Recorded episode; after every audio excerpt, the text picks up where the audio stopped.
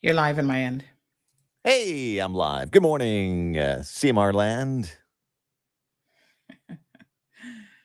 Eh, On a good looking Tuesday morning, 87 degrees right now, 102 is the real feel, 79% humidity, and winds right now out of the south at uh, 13 miles per hour. Bit of a crosswind takeoff and landing this morning at Owen Roberts International Airport. And right now, looks like the National Hurricane Center website map is clear for the Caribbean. Good morning. wow, beautiful weather report. Thank, Thank you. Thank you. All right, Yes. stand by.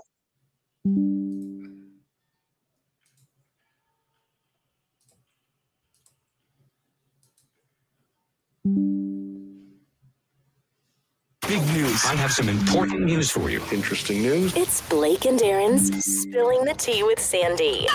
Cayman's top news headlines of the day from CMR. Brought to you on Kiss FM by J. Michael Fashion Everyone. Good morning, Sandy. Hey, good morning, Blake. How you doing?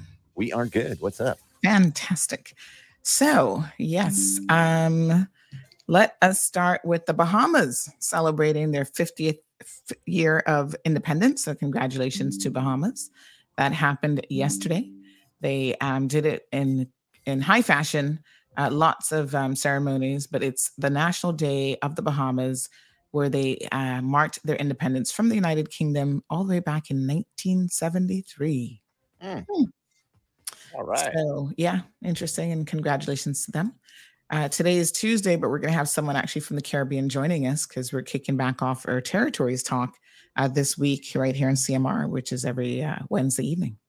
Okay, so the police are making some headway in all these robberies that we have had. They said that they've arrested four people and recovered two vehicles um, related to the recent recent spate of robberies and um, individuals. That me or you? Sorry about that. That sorry. These individuals um, also uh, are going to be looking at some firearm related offenses. Uh, this took uh, obviously the weekend operations took place this weekend, July 7th through the 9th. And they've arrested a 22 year old, a 26 year old, a 20 year old, all from Georgetown, and a 21 year old man from Bodden Town. So this is good news. Um, hopefully, they've got the right individuals. Um, normally, they're back out on bail in tutus. So Mhm. there's that part of the legal system that maybe needs to be tightened up a little bit. Uh, the police also announced that a uh, Cayman Brac man, 22 years old, Cody Parchman, was sentenced to 21 um, months. Oh, sorry. Yes, 21 months in prison for a number of offenses, um, including drug related offenses.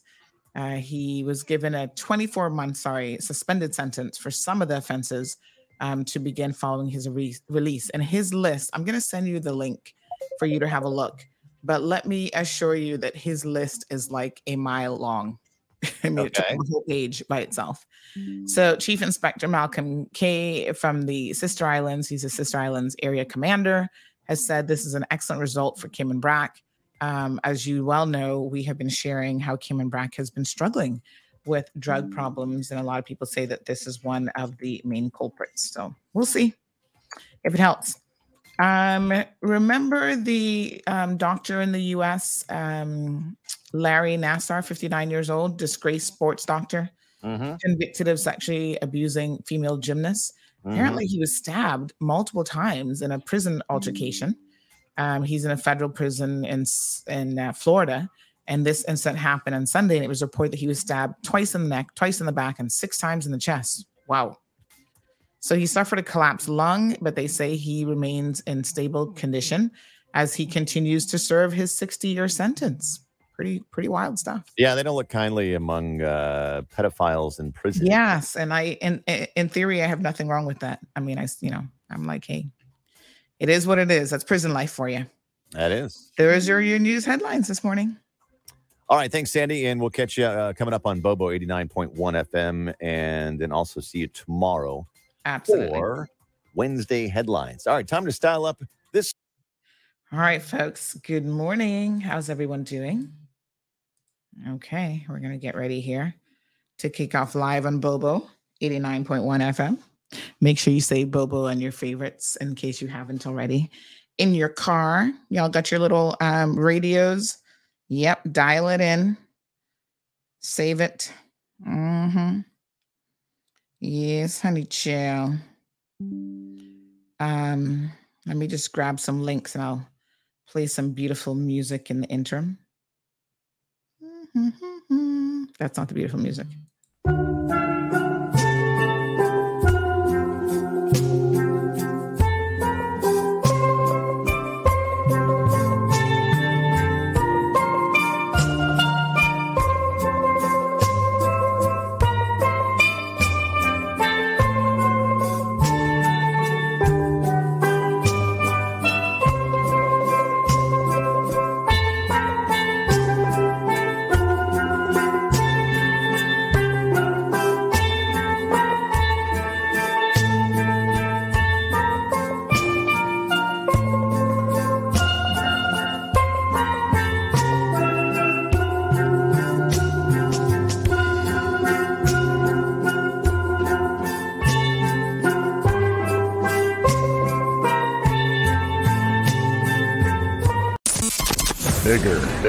Better, better, bolder, bolder. The cold, hard truth is taking talk to the next level. Right here on Bobo 89.1 FM, Cayman's Community Radio.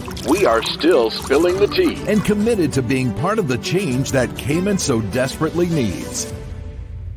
Join Sandy Hill weekdays from 7:30 a.m. for Premier Access, Cayman Voices, Truthful Thursdays, and much more. Cayman's number one talk show is now bigger, bigger, better, better, bolder, bolder, and more than talk. Getting results with hot topics, consumer reports, court exposés, and more. Come to set the record straight.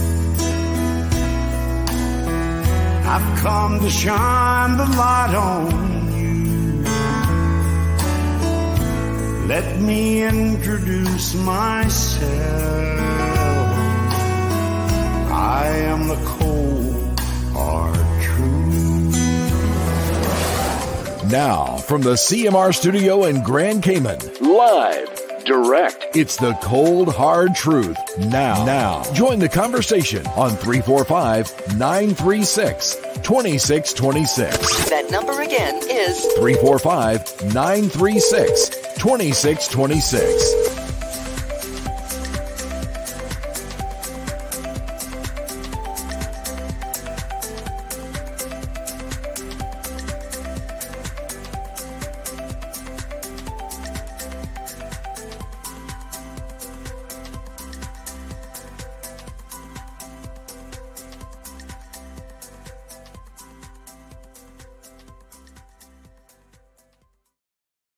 Truth. We're here for you. Hope that you guys are having um, a fantastic day. Everybody good? Um, just checking on a few things here. Ooh la la! What a thing. Mm-hmm. Okay. Uh.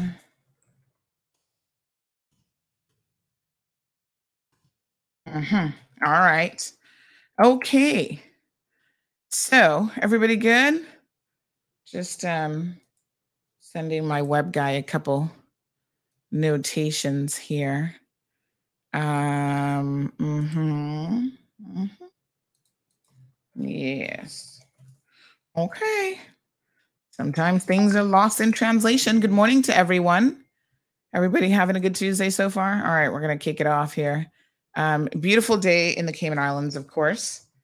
Um, I say that only because I've been out walking this morning. You know, when you get a dog, even even the little small ones who don't want to go outside in the heat, I must tell you that uh, one of the good benefits is you get a little bit more steps in for the day. You get to walk a little bit more than you ordinarily um, would be, which is a good thing. Um, but I tell you what, this dog Zeus, he's no fool. He's like, listen, it is too hot out there for um, you know, for long uh protracted walks. Like, let's make it quick. And I'm like, I'm I'm all about it. Do your business, and then we can get back inside. But yes, it's it's hot this year. I know y'all claiming that, oh, it's always hot. I'm like, nope. This year is a little bit extra. Whew. I mean, I'm I'm I'm feeling it. I'm feeling it. All right, let me send out, and everybody on WhatsApp is waiting for me to send out the link. So give me one quick second. I'm going to do that now. Um, uh, yes. Okay, let's do that. Hmm. All right, so we're going to be talking. Uh, we got some guests lined up for this week, by the way. So we're going to have um, a young lady joining us this morning at a nine o'clock Cayman time. She's in a different time zone but she's going to be sharing with us the territories talk, which is going to be um, coming up here shortly. And um, let me see now. hmm Yes, so she'll join us this morning to tell us what they've got on tap, what's going to be happening. Uh, we've got, I think, the premieres coming on this week. We've got the step people coming on. Minimum wage folks um i'm waiting on them to actually do a final confirmation but they were supposed to come on last week and i think they're still waiting on some data. So they may not be ready yet. We'll see.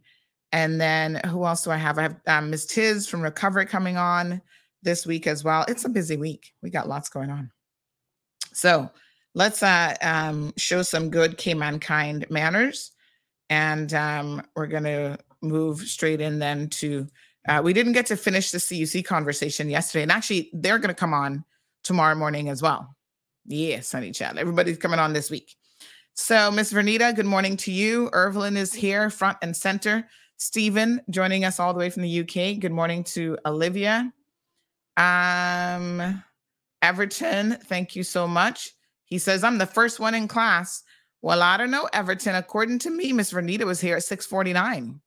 She was there a whole 30 something minutes early. She's always early. she doesn't want to miss a thing, honey. Um, Morna is here. Miss Alice, Juanita, Miss Iva, uh, Tamika. Yes, good morning to you. Irvelin says, uh, no, Bobo, you can't take that number one spot. She was in front of you too. now listen, you don't get points for showing up to class early, but you do get points for being here on time. You know, Diamond Princess is here. Um, Alba says, Buenos dias, ¿cómo estás? Bendiciones. Buenos dias, mama. Uh, Miss Ethel is here. Irvlin says, My radio doesn't work. Are you sure it's not locked? Because I've had people say this before. They're like, Oh, my radio doesn't work. And the lock, the lock thing is on. So you've got to unlock it to turn it on. Double check it, honey child, because we actually checked all of them before we distributed them and programmed Bobo 89.1 in the first slot for you to make your life as easy as possible. So it worked when we take took it out of the box and put it back in. Mm-hmm. So the only other thing you might have to do is charge it. HA is here, Andy. Good morning. Um, from La Ceiba. How's La Ceiba? A lot of people going to Honduras for the summer. Marshall, good morning. Isaline, good morning to you, my dear. Miss Lily. Oh, I see somebody else walking their little pooches this morning. Oh, they're so cute. There's two of them. They're just so adorable. Uh, I think those two are daughter, mother and daughter walking together. Uh, Andrea, good morning. Uh, Dean says, so very good, Sandy. Thank you um, to my Abba father. Good morning. Felicia's here. Irvlin's having a good laugh at Everton. Says he's going to beat her tomorrow. All right. I hear you there. Good morning to Paul. Jeffrey, how are you? Elsa, Catherine joining us from the UK, I believe. Omeria says, I'm here all the way from Prospect, Georgetown. Woohoo! Yes, honey, chill. Why not? Um, Irvlin says she's sitting in the front of the class because she needs to she needs to see the board clearly and we we try to add a lot of clarity to um, matters here. I don't matter who is first or second but i'm in class bobo says miss morna. That's right honey chow all right kara you haven't missed anything yet. We're to kick it off. So listen yesterday morning we were talking about a couple things. Um and i want to sort of pick back up on the cuc one because a lot of people were actually sending me their um Oh, what a hot mess. Thank you, honey chow. Um, a lot of people were sending me their um mhm. Wait, hold on now. Lot of people were sending me their CUC bills. And in fact, they were showing how their bills have gone down, not up. Listen, folks, CUC can't crook you because you only pay for what you use. I think that's that's the little thing that people seem to forget. Y'all acting like CUC has some kind of secret device in your meter that's forcing you to use more electricity. You pay for what you use. It is a consumption type business. Yes? And so you don't use none, you're going to pay very little because there is no such thing as not using none, I suppose, um, if you have anything plugged in. People don't seem to appreciate uh, what they have plugged in and how much it costs to run these things. So, um, all I can say, folks, is you know, cut back on your usage. And I suspect that there are a lot of people who can actually do more in terms of. I'm trying to do something really quick here. There's a lot of people who can actually do more in terms of cutting back. Who is at my door? Knock knock. So there's there's a lot that can happen in terms of consumption. Um, tell who? Mm. Um, They weren't me. Okay, Gi- give me one second here, folks. They're supposed to have a picture. All right, one quick second, folks. Um, let me just sort out something.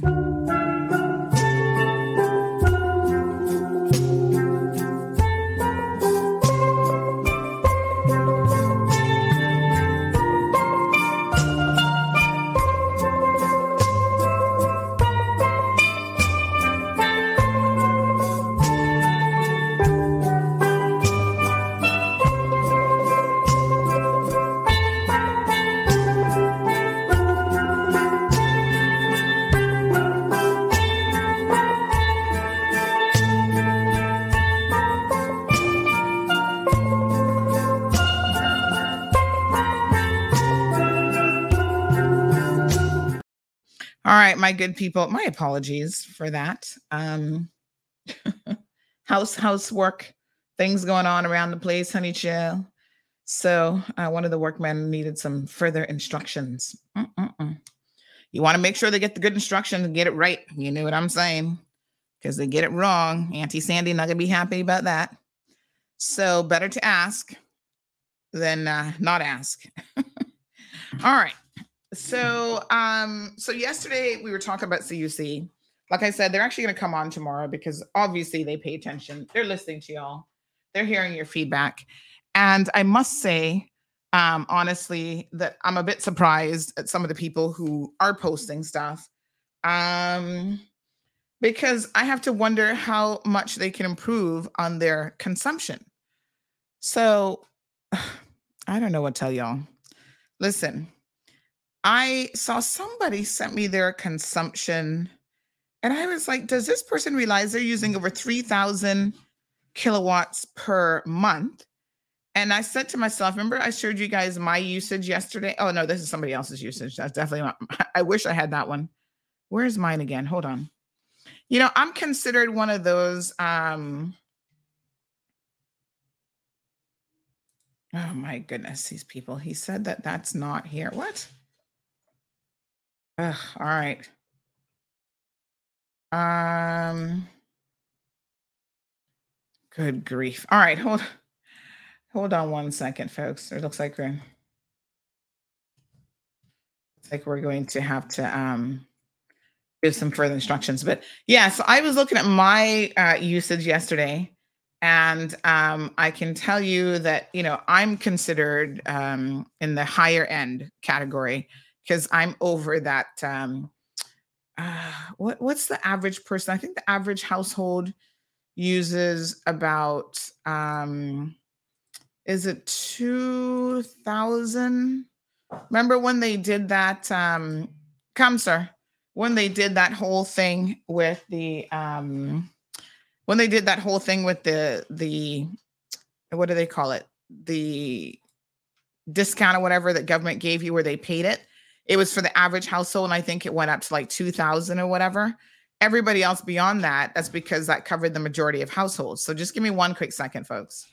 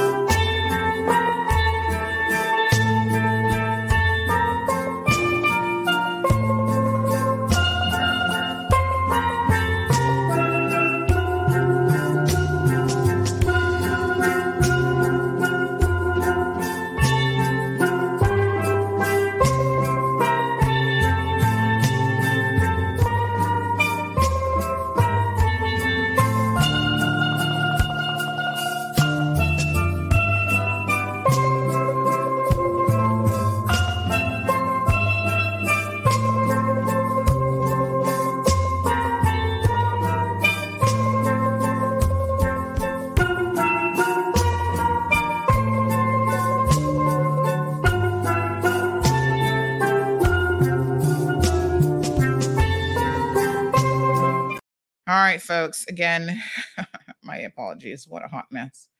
Okay, making sure we're all on the same page, honey Joe. So, um, so yes, a number of you actually sent me your um your bill. And again, you know, looking at the consumption, some of you, your consumption went down since last month. Good on you. Um, you just have to be more cognizant. I think that people just don't, I, I don't, I don't know. People aren't thinking about it until they receive the bill. And then all of a sudden, it's like, oh my gosh, you know, um, it's a big deal. Well, I tell you what, based on what I have seen, it is possible for you to manage up to a point. And I think, again, uh, one lady was saying how, you know, she has gone as far as turning off her um her electricity her sorry her what's it called her ac and she's just going without it. Bills $438 and less.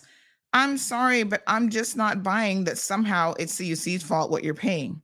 When you look at your bill, okay, so let me just pull mine back up because I'm going to do that now. Let me just pull up my bill. Hold on one second. When you actually look at your CUC bill, the vast majority of that bill is actually the fuel factor. So here's my bill. Look at this. Let's look at page number two that actually has the bill. And again, if I, for let's just say for argument's sake, um, give me one second here. So let's just say for argument's sake, I am going to dissect this bill, right? Over 3000 kilowatt, that's considered a high end user once you get into 3000 plus or even over 2500. Despite that, okay, I've got solar, so I saved myself $380. Praise the Lord. Hallelujah. Then I have the energy charge, $415.49. The fuel cost, $578.78. So if we didn't have to pay fuel, let's say theoretically there's a way for us to not pay fuel, which obviously you can't because those engines are using fuel. CUC is paying fuel, so you pay fuel. And to make sure we're crystal clear on this, CUC does not mark up the fuel cost, it is done at cost. So, more than half of my actual bill that I ended up paying was for fuel $578 of a 334 um $334 bill is for fuel. That's more than half. That's y'all do the math. That's more like 75%, isn't it? Any math people? Do um, what is 570? Let's round it up to 579. What percentage of 579? No. What percentage of 330, 734 is 579? Is that, am I saying that the right way? But you know what I mean. Forget the percentage. that's closer to probably 80% of my bill is actually fuel factor. Because remember now, the energy that I paid, right? So the $415.49, that's my actual usage. So that's 3,246 kilowatts at uh, 13 cents. We're going to round it up 0.128, right? Um, let's ignore the miscellaneous fees, which come up to a little bit more. So if I if I only had the 415, which is my energy charge to pay, right? Minus my solar, which is 380, I would basically have no bill if it wasn't for that fuel charge. Like I said, there's a cut, there's like a $12 charge for facilities fee. There is something for the renewable energy. So yeah, those add up to maybe another, hmm, maybe another uh 70, 80, 90, maybe another hundred bucks. All right. But literally $380 if I was to really just kind of break it down. So I go 415 uh 0.49 minus 380 because they apply it that's where they apply the solar discount to like that part of the bill. You can't get it in the fuel obviously because the fuel again is a pass through so my actual energy charge after solar is $35.37 that's what i would pay if there wasn't anything else attached to the bill. But oh lo and behold here comes $578 in fuel alone.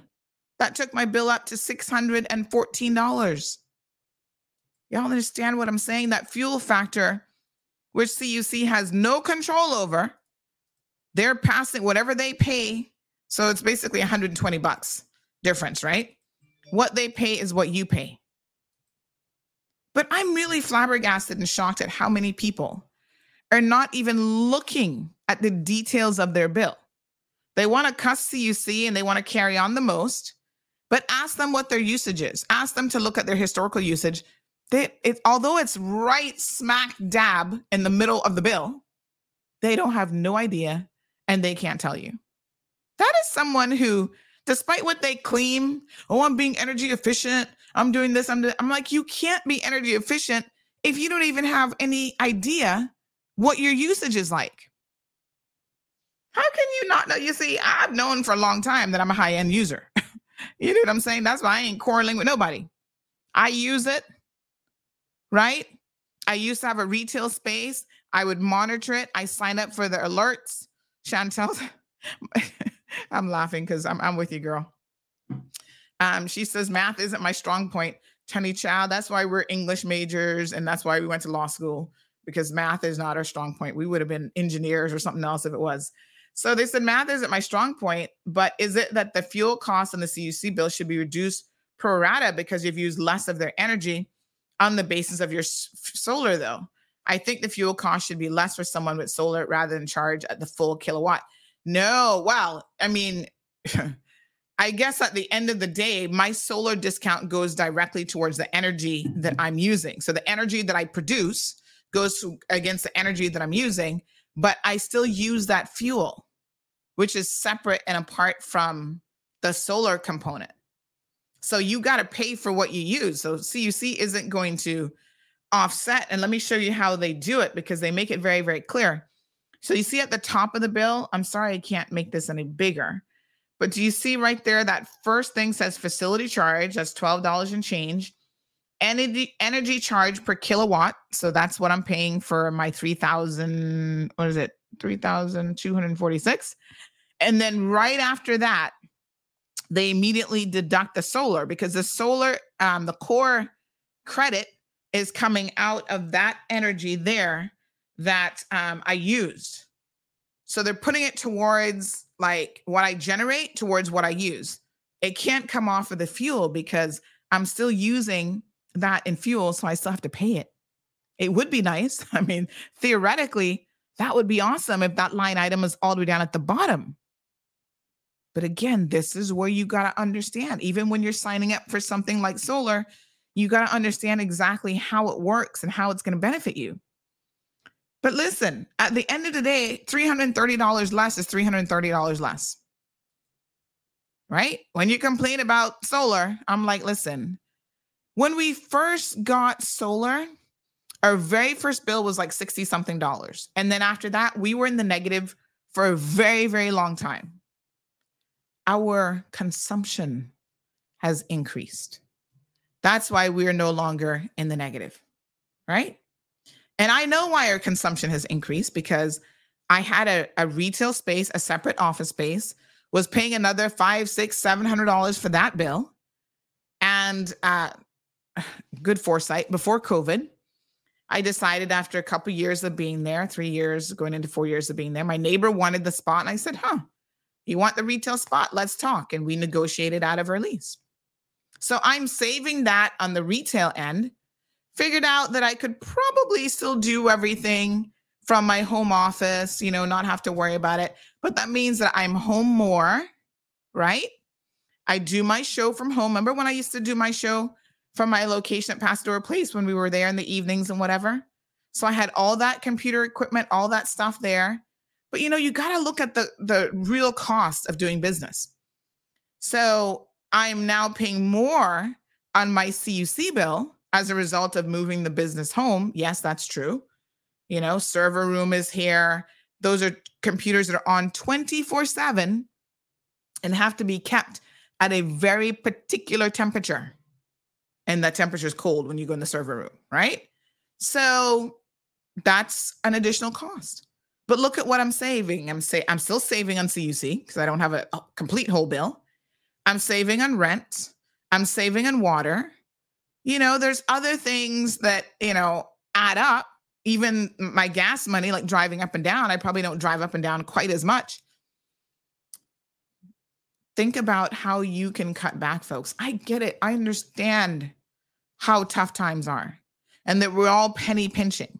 I think that you just have to really understand um, how to penny pinch, where to penny pinch, and don't try to blame other people when it really has nothing to do with them. I'm still trying to find that bag of groceries that I was telling y'all about what I got for $50 in Jamaica. Oh God, I had so many Jamaica pictures. I can't even find the bag of groceries. But let me just tell you, it was nothing spectacular. Um, it was just a bag of groceries and it cost me $50 CI. And I I kind of looked at it and I thought, hmm, I said, Caymanians are not going to believe me if I tell them that I paid $50 for this bag of groceries. I'm trying to find it. So I said to myself, let me take a picture of this because I want to be able to show them what $50 gets you in a Jamaican grocery store. And it's probably about what $50 can get you in Cayman. Same thing. I didn't see no different. And in fact, I kind of chuckled to myself because I thought, I don't know what the exchange rate. I mean, my Jamaican friends and family would probably have to explain it to me a little bit more. But you know, I think that our dollar being a little bit stronger, um, you're going to have more earning potential here than you would in Jamaica. So don't ask me. Y'all tell me, is life any easier in Jamaica? Is it cheaper, really? You're making maybe a little bit less, and then they have all sorts of taxes and stuff that we don't necessarily have. So I don't know. As as my aunt Lottie used to say, it's six of one, half a dozen of the other. You know what that means? In the end, it pretty much works out to be the exact same, right? Still trying to find that bag of groceries in each jail. Um, oh, we took so many pictures and we were up and down all over the place. What a beautiful country. So many mountains and oh, absolutely gorgeous. Um, I find like I find when you're driving, the scenery when you're driving to different places is really, really gorgeous. Um, one of the interesting things I found about Jamaica, I, mentioned it to my husband because I think that, oh, yes, here it is. Oh, good. I just found my $50 worth of groceries. Hold on. I think that, um, you know, when you travel abroad, you make observations. Sometimes, I guess maybe they're not always accurate because you're kind of taking it from your own uh, point of view. But you you make observations about their way of life and and certain things. One thing I notice in Jamaica is that they don't paint a lot of times the side of the wall. Like they don't finish the side of the wall. Um. So I said to him, I said, Isn't that weird to you? And he really hadn't noticed it, to be honest. Uh, so he was like, Huh? And I said, I noticed a lot of the buildings only have the front finished and painted and not the side. He just never really paid it any mind. And I said, Isn't that weird? Like, I think that's weird. He's like, eh, whatever. I mean, I think visually he's just used to it. So it never really occurred to him like this is different. In Cayman, if a building is finished, like we finish the front, the side, and the back, like everything. And there they just paint, they finish like the, I guess, smooth it out, whatever, concrete, and finish the front. But when you're driving by, you still see the sides. I'm like, that's just so weird to me. And then I was thinking about a country like Cuba, which I've had the opportunity to visit um, numerous times. Um, they tend to not even paint at all.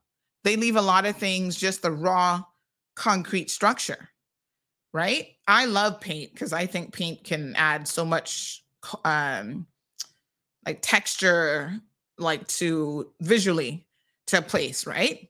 But it's listen, I guess if you, you know, maybe pain is just something that's considered a waste.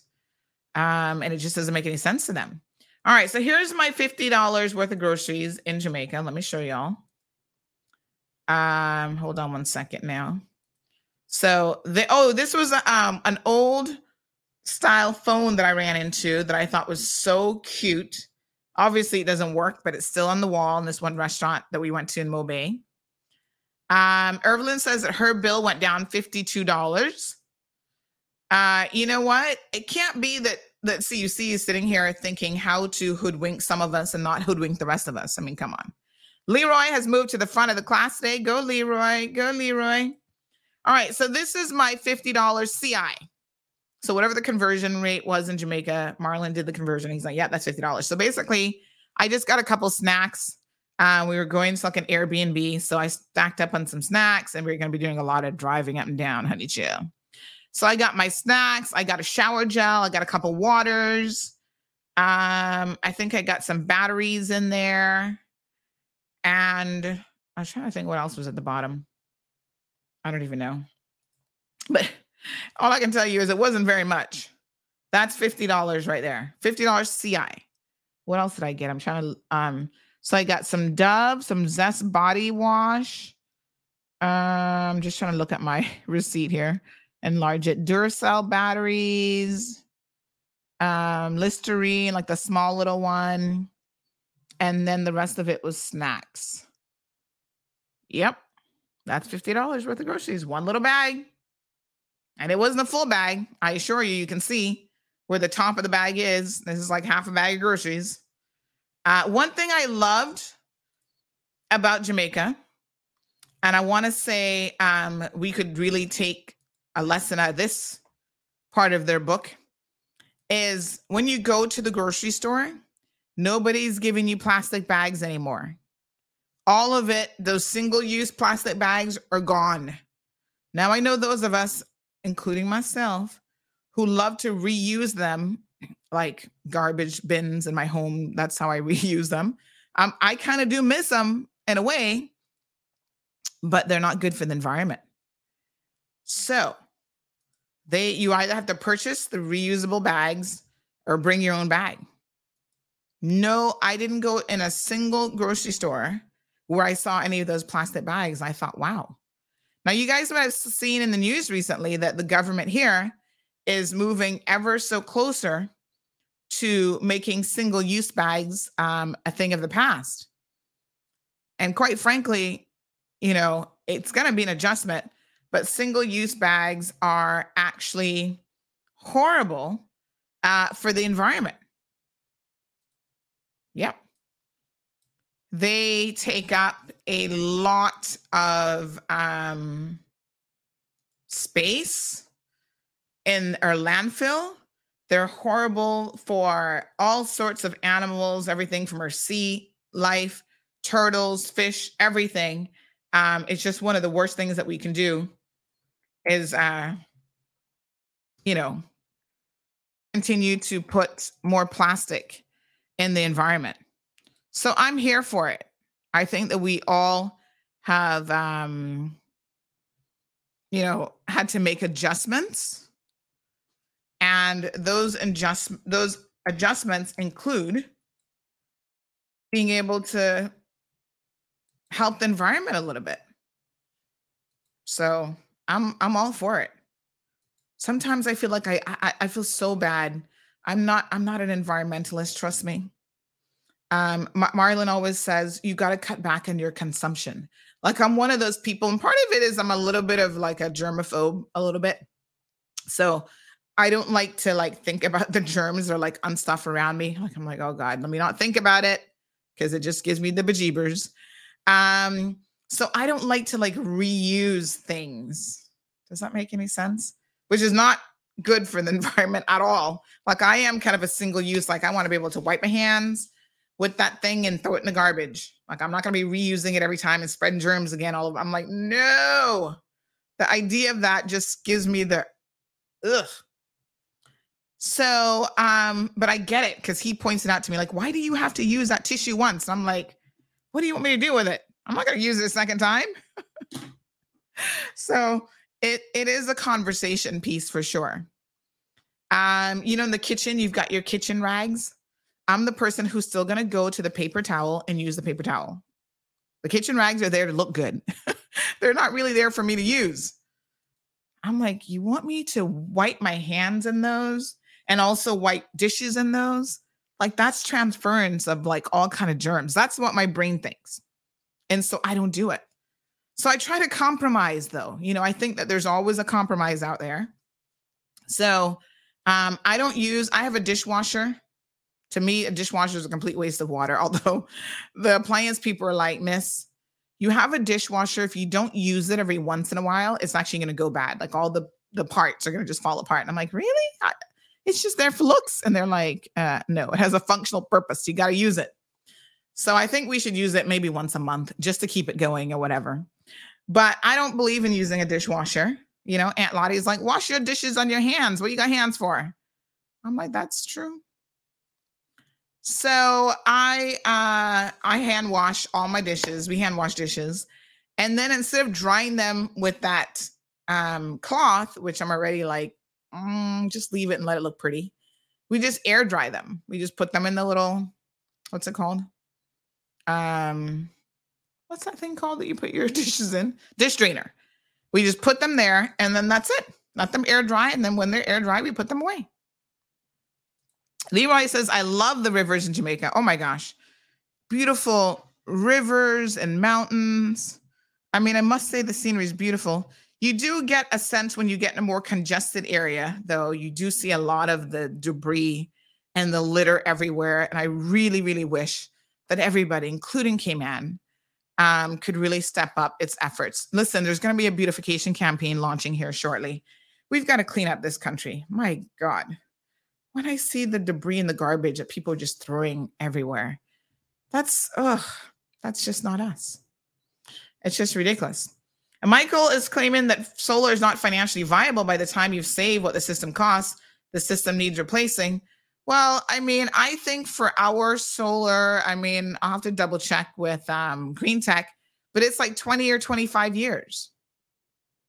That's, listen, a savings is a savings is a savings. Every single month, if I'm saving anywhere between, and it does vary obviously based on the sun and whatever, but if I'm saving anywhere from three to five hundred dollars a month in 20 years, um, hold on, 20 years times how many months that are in the year? 12.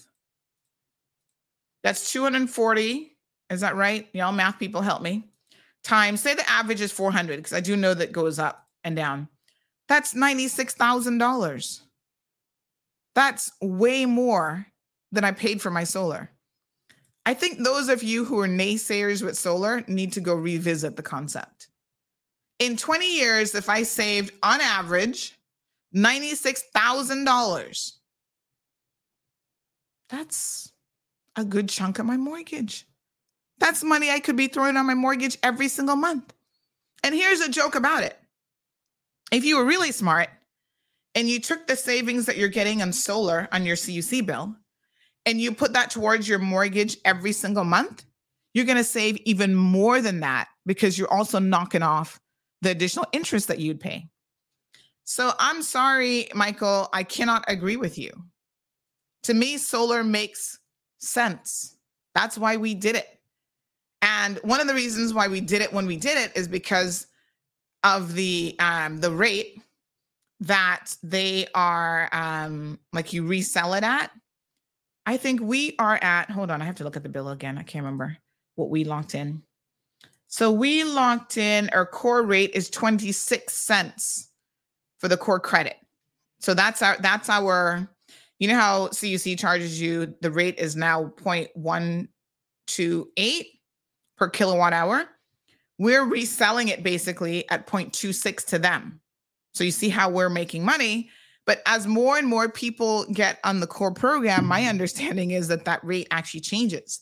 So they only do so many people at a particular rate. And then the next batch that opens up is going to be like at a lesser rate and it just keeps going down. So it's it benefited us to get solar when we did because we got a better rate. And that's one of the things when we were looking at it, we're like, oh well, you know, we could wait on this solar decision and just kind of like, you know, keep thinking about it forever. Or we can just bite the bullet, go back to the bank and the listen. Let me do a big shout out to Cayman National Bank this morning. They have multiple options available for you. And I wish they'd come on the program and talk about these things. I don't know why banks don't want to talk to people. I keep telling them, y'all need to do a better job. I don't know who's in charge of marketing, communications, but you know, people want to um people want to hear from you. Right? They have at least I think three different options that they made available to you on how you can finance your solar. And so we were kind of like early end of this particular mortgage. Let's just roll it into the mortgage. It just makes sense. Like it's not going to make a world of difference in the actual payments that we're making. But the savings that we realized, imagine going a whole year not paying CUC. And really, it depends on your house because, again, factor in, uh, you know, the, the solar company will tell you the best pl- sort of place to put your solar and all that kind of stuff on the roof, where you're going to put it, how many panels you can do, so on and so forth. We didn't get a battery. So, you know, had we spent another whatever thousand dollars to get the battery, we could actually be saving even more money because we'd be storing um, energy whenever possible. So we opted not to do that. But even even with that option not added on, we went at least a year, if not more, of having no CUC bill whatsoever. The first month was 60 something dollars because it was already like half of it was when the solar wasn't there. And then boom, we started to go into credit every single month. You know how good that felt? To get one bill that you didn't have to pay, honey child. Woo! Mm-mm. So not so hot says if the savings cost me the same as the loan, what's the point? But it doesn't. I think y'all need to sit down and speak to um, you know, one of your financial go to the bank and speak to somebody who has sense because not all of them do. You got to speak to somebody sensible and just work out the numbers and you'll see that it makes complete sense. Um Not So Hot says solar panels lose their efficiency year after year. But one thing that you need to do is make sure you buy quality panels. Not all panels are created equal. And the beauty of the panels that we have, I don't know what kind of panels y'all getting, but the beauty of the panels that we have is we actually comes with a system, like a monitoring system, where you can actually check the health of all of your panels. And if you need to replace one, then you just have it replaced. And I believe with the, um, I mean, I'll have to double check what our contract says, but you know, it comes with um, an actual warranty on those panels and stuff as well. Don't go cheap for something like that. This is the mistake you're going to make. Every Tom, Dick, and Harry wants to now be in the solar business, and everybody's like, "Oh, you know, so and so, um, so that they can do it." Uh huh. I'm sure they can, but what kind of job are you going to get? Right? These guys, I'll, I'll, personally endorse Green Tech any day because I can tell you the job that they did for us was top notch. Um, they work with different um, inspectors and their architectural team, uh, the roofing. I mean, they work with a whole team of individuals. It's not just throwing solar panels on your roof, because one of the really important things that you've got to be careful with is the weight of the panels, you have to make sure that your roof can support the weight of those panels. So, one of the things that we discovered, thank goodness for this, really, and I'm glad that we did it because we would not have known that whoever built this house, they didn't really put in enough hurricane straps. Don't know how planning improved it. But when um, they had the engineering team go and check everything, they said, hmm, you're adding additional load to your roof. You're going to want more hurricane straps without a doubt. Because there was like barely enough, like not really enough kind of thing. And they said, yeah. So then we had we did have to call in some roofing people to add additional straps. And they came back and checked it again, make sure that it could handle the load. Because the last thing you want to do is spend money money on your solar panels. And all of a sudden, the first little storm that comes across, your roof gone flying off. Um, because you know, you your roof couldn't handle the load. Here's the other thing that you guys are not thinking of when it comes to money. Now, I'm no financial guru, but I love to save money. I love to learn about money. Actually, I was listening to um, some millionaires the other day. Um, the one lady there, uh, Corcoran is her name, Barbara Corcoran, I think. She's on Shark Tank, and her and some other guy, they were saying that d- saving money is not how you become a millionaire. And it makes total sense when you think about it. You're saving it and getting what interest rate? They're like, what you do with money is you invest it on something that's going to make you money. You know? And I'm like, yeah, that's why people do stocks and bonds and property and all kind of stuff. They're investing their money. hmm Putting it in the bank in a savings account or putting it in the mattress is not going to really help you. That's not how you become a millionaire. I'm just saying. So, um, one of the other things that you guys are not thinking about when you get solar, it actually adds value to your house. Did y'all think about that? Y'all sitting here complaining about, oh, well, you know, does that really offset the mortgage payments and blah, blah? You just added a $100,000 in value to your house. Cha-ching. Anything happens and you got to sell your house, you get more money for it because you have taken the time to invest in solar. Stop looking for reasons not to do something. I'm just saying. It don't even make no sense some of the excuses y'all be coming up with. Hmm. Mm-hmm. Anyway, y'all sit there and argue with me all day if you want. But I'm telling you, it makes good sense. Good morning to Johan. Alejandro's in the house. Um, uh, Miss Vernita says one thing I love about that beautiful place is that you can buy retail. You can get half a pound of flour, sugar, etc., even just a, a pint of rum. And I think they're keeping they're much cleaner there. What? I think they're keeping there much cleaner than here. You mean in Jamaica? Well, I wouldn't go that far, Vernita. no, I wouldn't say Jamaica's cleaner than Cayman. Maybe you drinking a little bit too much of that pinta rum. I don't know. Like it's it's all a matter of um it really is just a matter of perspective, I think, at the end of the day, right? Cayman is a small place, but I must tell you that there's a lot that we can get here, even for a small place in terms of the variety of stuff that you can't really beat. Uh, one day I was looking for ice. I'm just going to tell you all this really bizarre story. So we were driving from Kingston to St. Mary, and I could feel an episode coming on with my feet.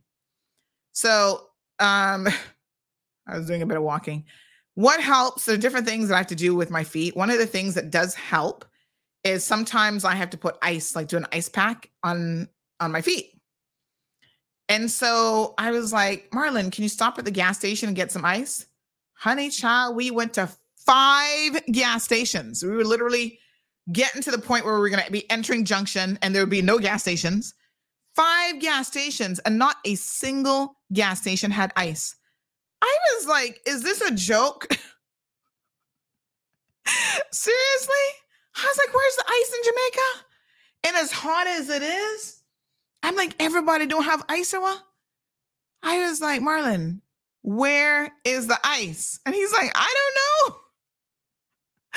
He kept going because we forgot to get at the grocery store when we bought that $50 bag of groceries. That was some of our road snacks. And he's like, Oh, we'll just stop at a grocery store. I'm like, You sure you don't want? I mean, we'll stop at a gas station. I'm like, You sure you don't want to go back to the grocery? No, no, no, no. We'll just stop. honey child. Five gas stations later, no ice. No ice. I was like, this to me is just weird. You know where we actually had to get ice from? You guys are not going to believe it. Don't don't I have a gift certificate to give away? All right, somebody call me. Guess where? Make sure the phone is on. Guess where we eventually got ice from? If you can guess, 936 Bobo is the telephone number. I'm going to give you a gift certificate to Popeyes or Burger King or somebody. Um, give us a call if you can guess where we actually had to get. Marva, you're too smart. Try and go sit down. Um, you guys are good, but I want you to call it in. I'm not going to say what you're saying. You need to call it in. Love Lopez said KFC. That would be funny, right? Well, you know, KFC better have ice, child. Giving people them drinks. Um, Damien says every country has a little bit of clean and dirty area. Not the hotel, but some of y'all got it already. So, yep. Mm-hmm. Yes. Who's gonna win this morning? Good morning, caller.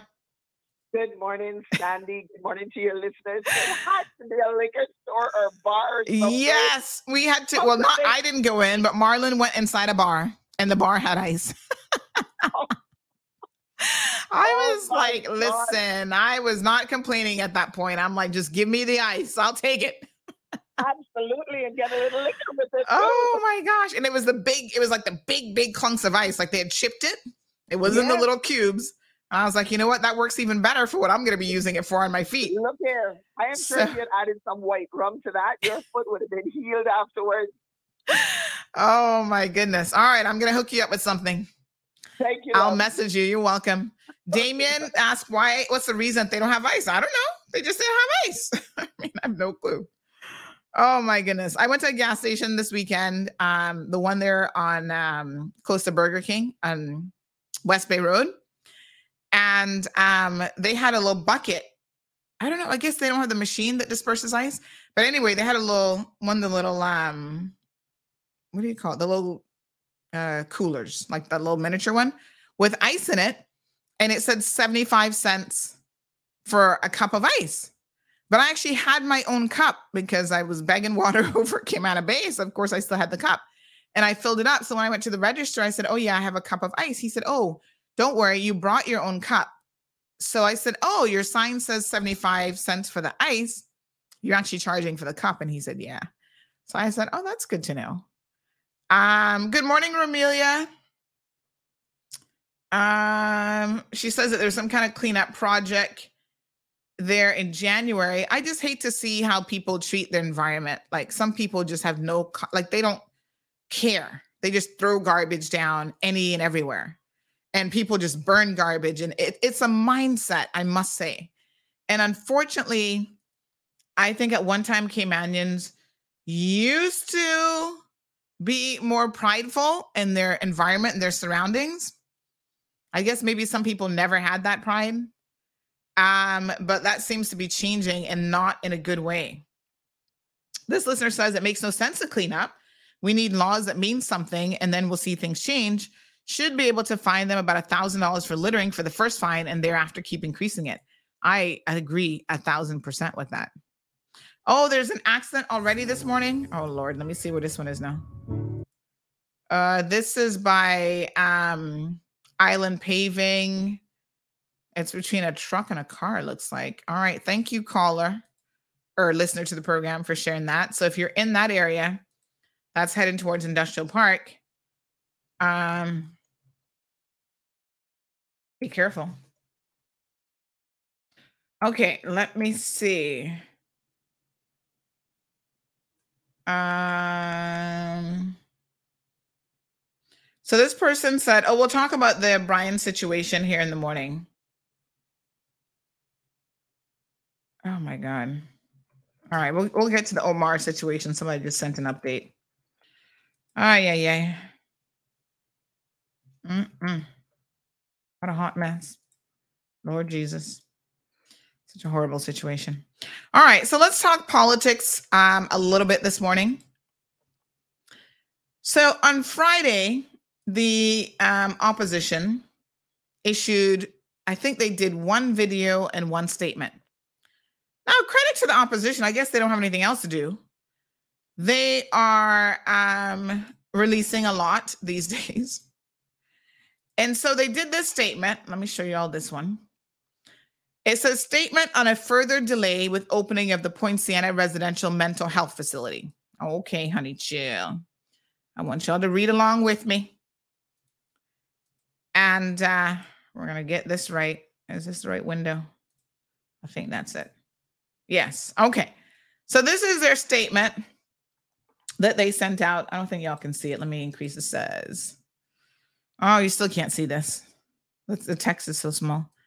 All right. So this was July 7th. That's Friday, I believe. And they sent out this statement talking about why this facility has been delayed again. So, first, let's put it in context, right? So, we've got um, Barbara Conolly.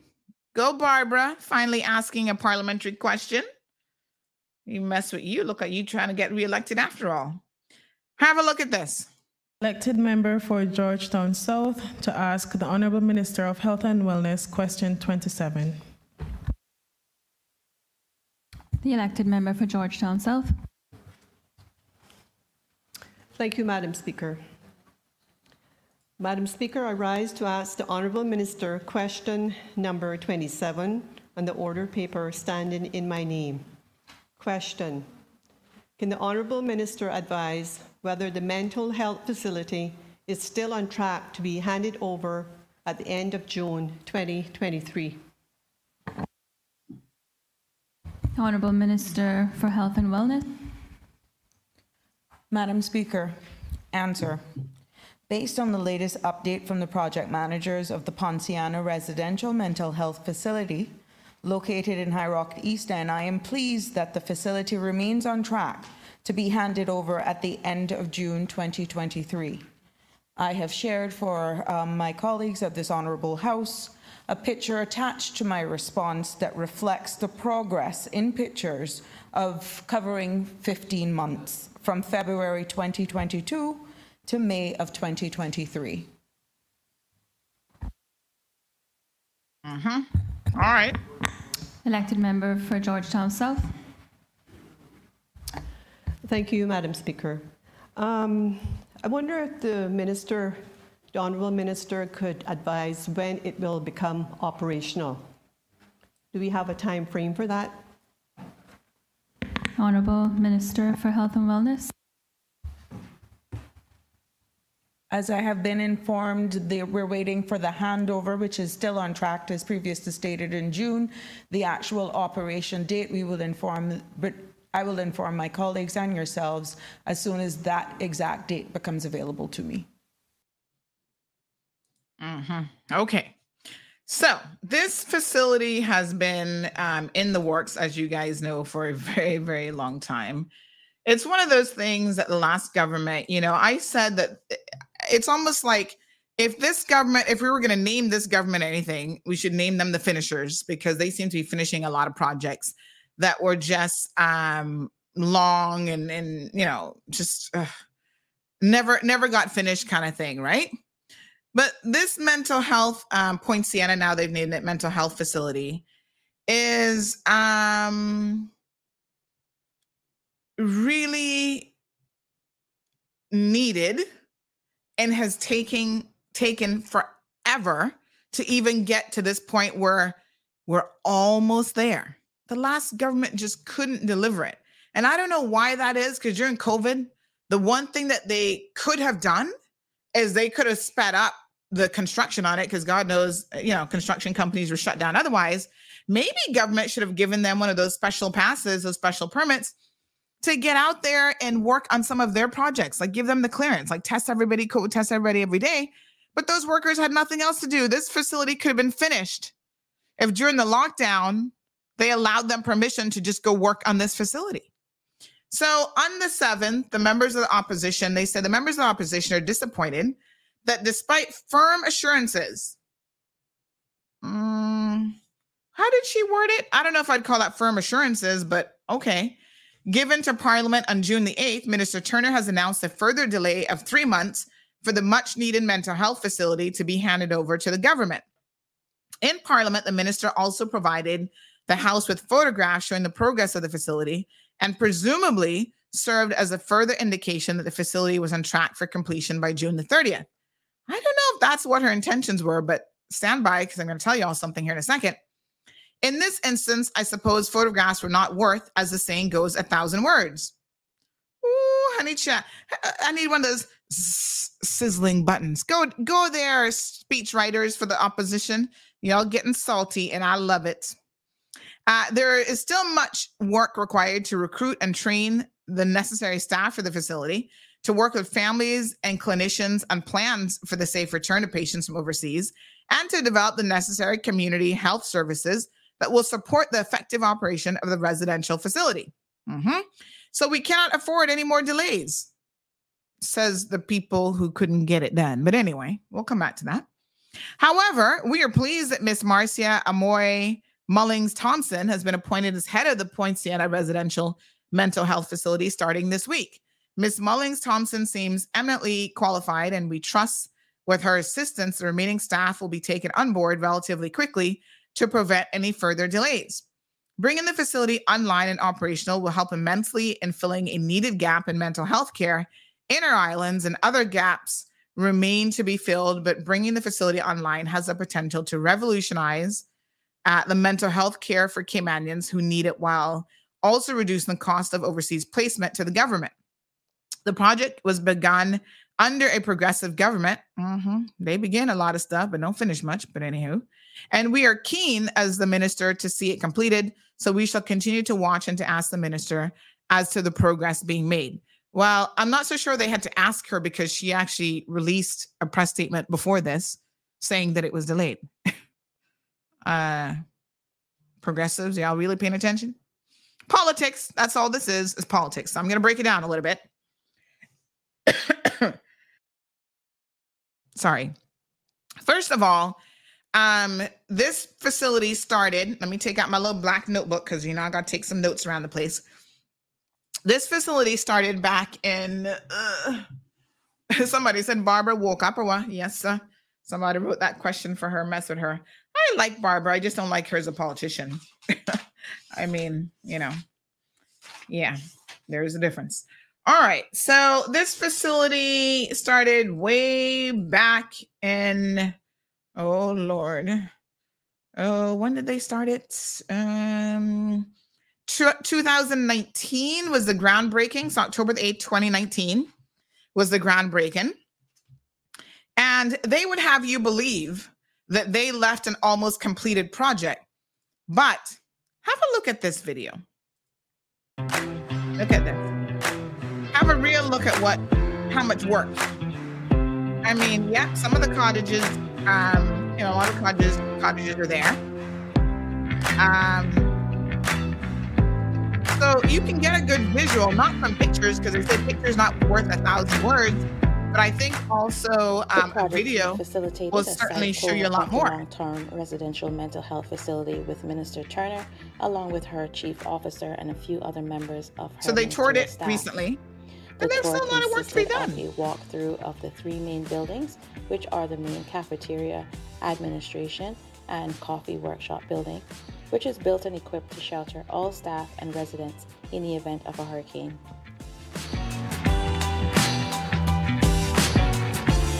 I guess they're getting there.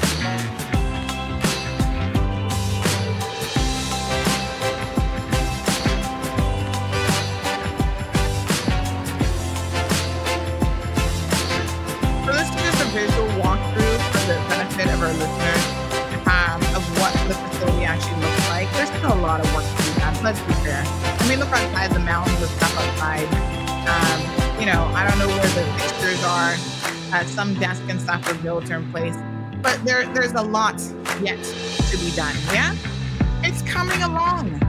Now, here's the thing: anyone who's in the um, construction business will know if you're trying to build a house right now. Good luck to you. May the Lord bless you and your house, because you know the situation of getting anything done. Planning. I don't know where Minister Jay is this morning, but can we talk about planning as a sub um, section to all of this? Okay. Um, right now, the Department of Planning is woefully understaffed. When I say woefully, y'all gonna be surprised. They barely have inspectors. They barely have um, people in the building control unit. You know, nobody, no one is there. I hate to say it, and the ones that are there are overworked. Big shout out to the ones that are there. Mr. Egbert Jackson, been there forever. Mario Wood, you know, these guys are hanging on. Uh, people go there, they quit real quick because of the stress of um, you know, the workload and and what they say is probably not the best pay in the world. And it's really hard, apparently, to find Caymanians who are interested in um, working in planning and who have the relevant experience. They need to they need to train up some Caymanians now because that department could probably use another 10 people easily.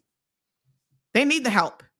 And so, one of the biggest things that's happening right now with this project, we put up a story yesterday, is that there's a back and forth. Well, our source told us that it didn't pass the electrical inspection.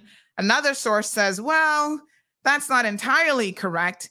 It's just that, you know, they come back and say, no, you need to do this. No, you need to do that. Let's just say that the planning process is going to take a lot longer for them to get through just like anybody else who's in the the the planning phase of getting anything approved right now. So if you're building apartment complex, you're building a house, you will know the average time that it's taken for anything to get past electrical, MEP, right? What is that? Um, uh, mechanical, electrical, and plumbing. Yeah, it's going to take a minute for any of that stuff to actually get passed by planning right now. Shortage of staff being the number one issue. Mm-hmm. And so there is a back and forth about, you know, what needs to be done.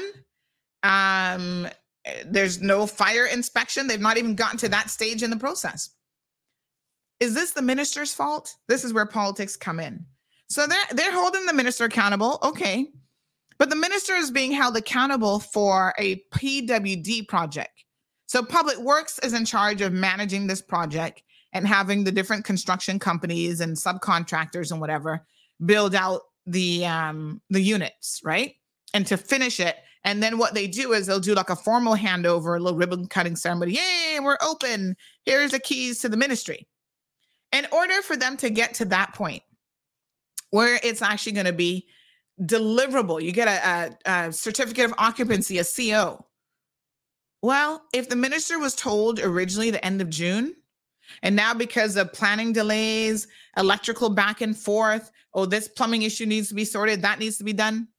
How are you going to blame the minister for that? Is she wearing a hard hat and going out there as project manager with a whip saying, hurry up and get this done, this done, this done, push planning? No. So the minister has to rely upon the civil service, in this case, public works, and then public works is relying on contractors Contractors are relying on their workers and planning, and they're all trying to push this project and get it done by a particular date. Well, um, these things happen when it comes to projects. Yeah, I, I would really be hard pressed to see a project that is not overrun in terms of budget and time. Does this project have budget overruns? You better believe you're the bottom dollar. I even hear that one contractor company, AAA, construction having some shortages and they were uh, in charge of doing some of the final touches the completion of the cottages. So this is how it works. They can't say on June the 30th, well, you guys told us June the 30th, so we need the keys on June the 30th, whether the project is done or not. It is, I mean, that would be ridiculous, right? The ministry is going to take on that liability of an unfinished project. In my mind, since this has been going on since 2019, the progressives themselves couldn't deliver a finished project. I think what they need to do, yes, we're all pressing for it to be done, but it has to be done right. It has to be done within certain, you know, quality um, matrix and standards. And the process is the process. Does planning get preferential? Does planning give government projects preferential treatment when they apply for inspections and stuff? Well, I hope not. They should get in line just like all the rest of us.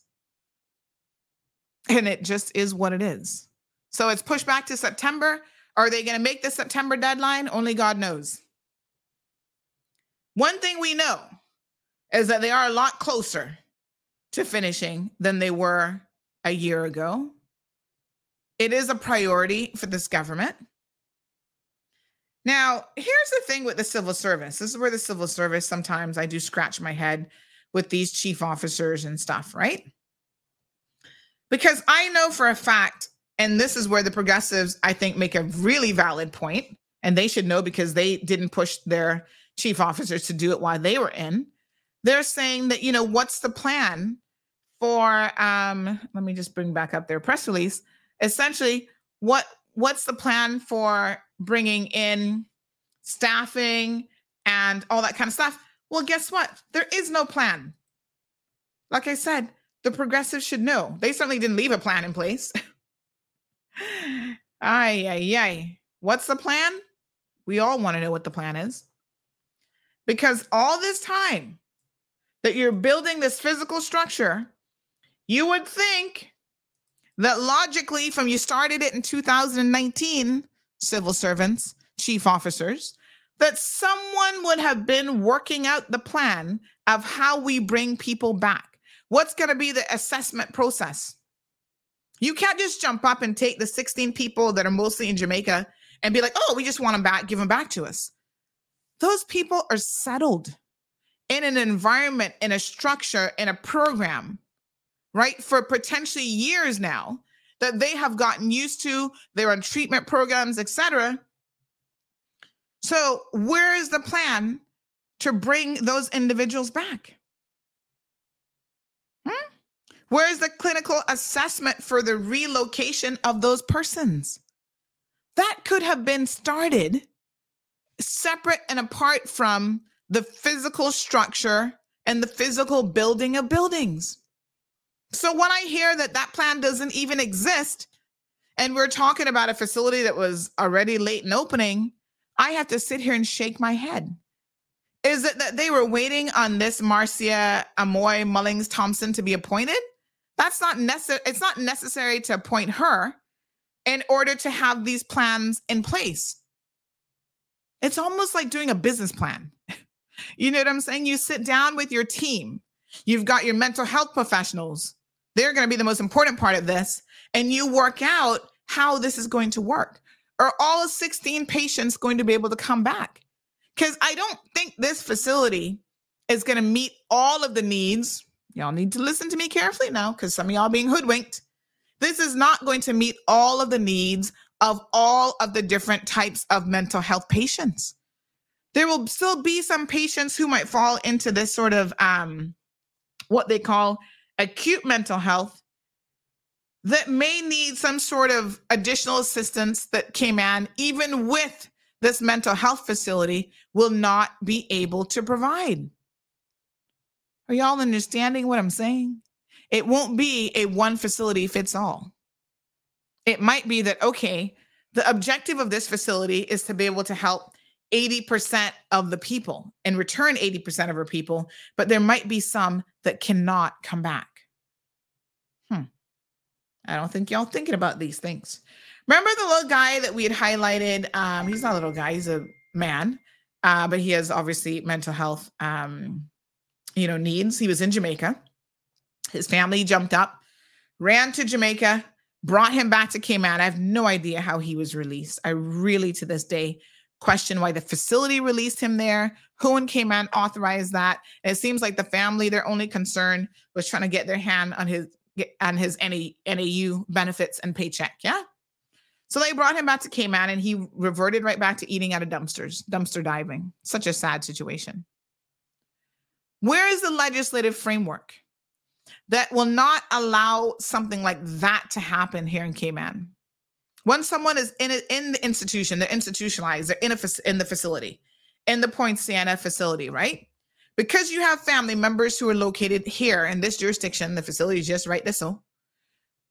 How do you control access to those patients to make sure that they're getting the best possible care without the interference of these so-called family members who may or may not have the best interests of the patients at heart.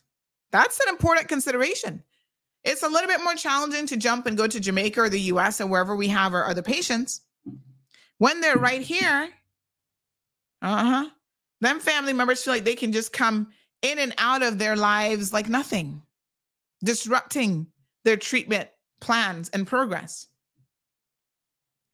So, what I would suggest to the ministry now, they're not responsible for the delays.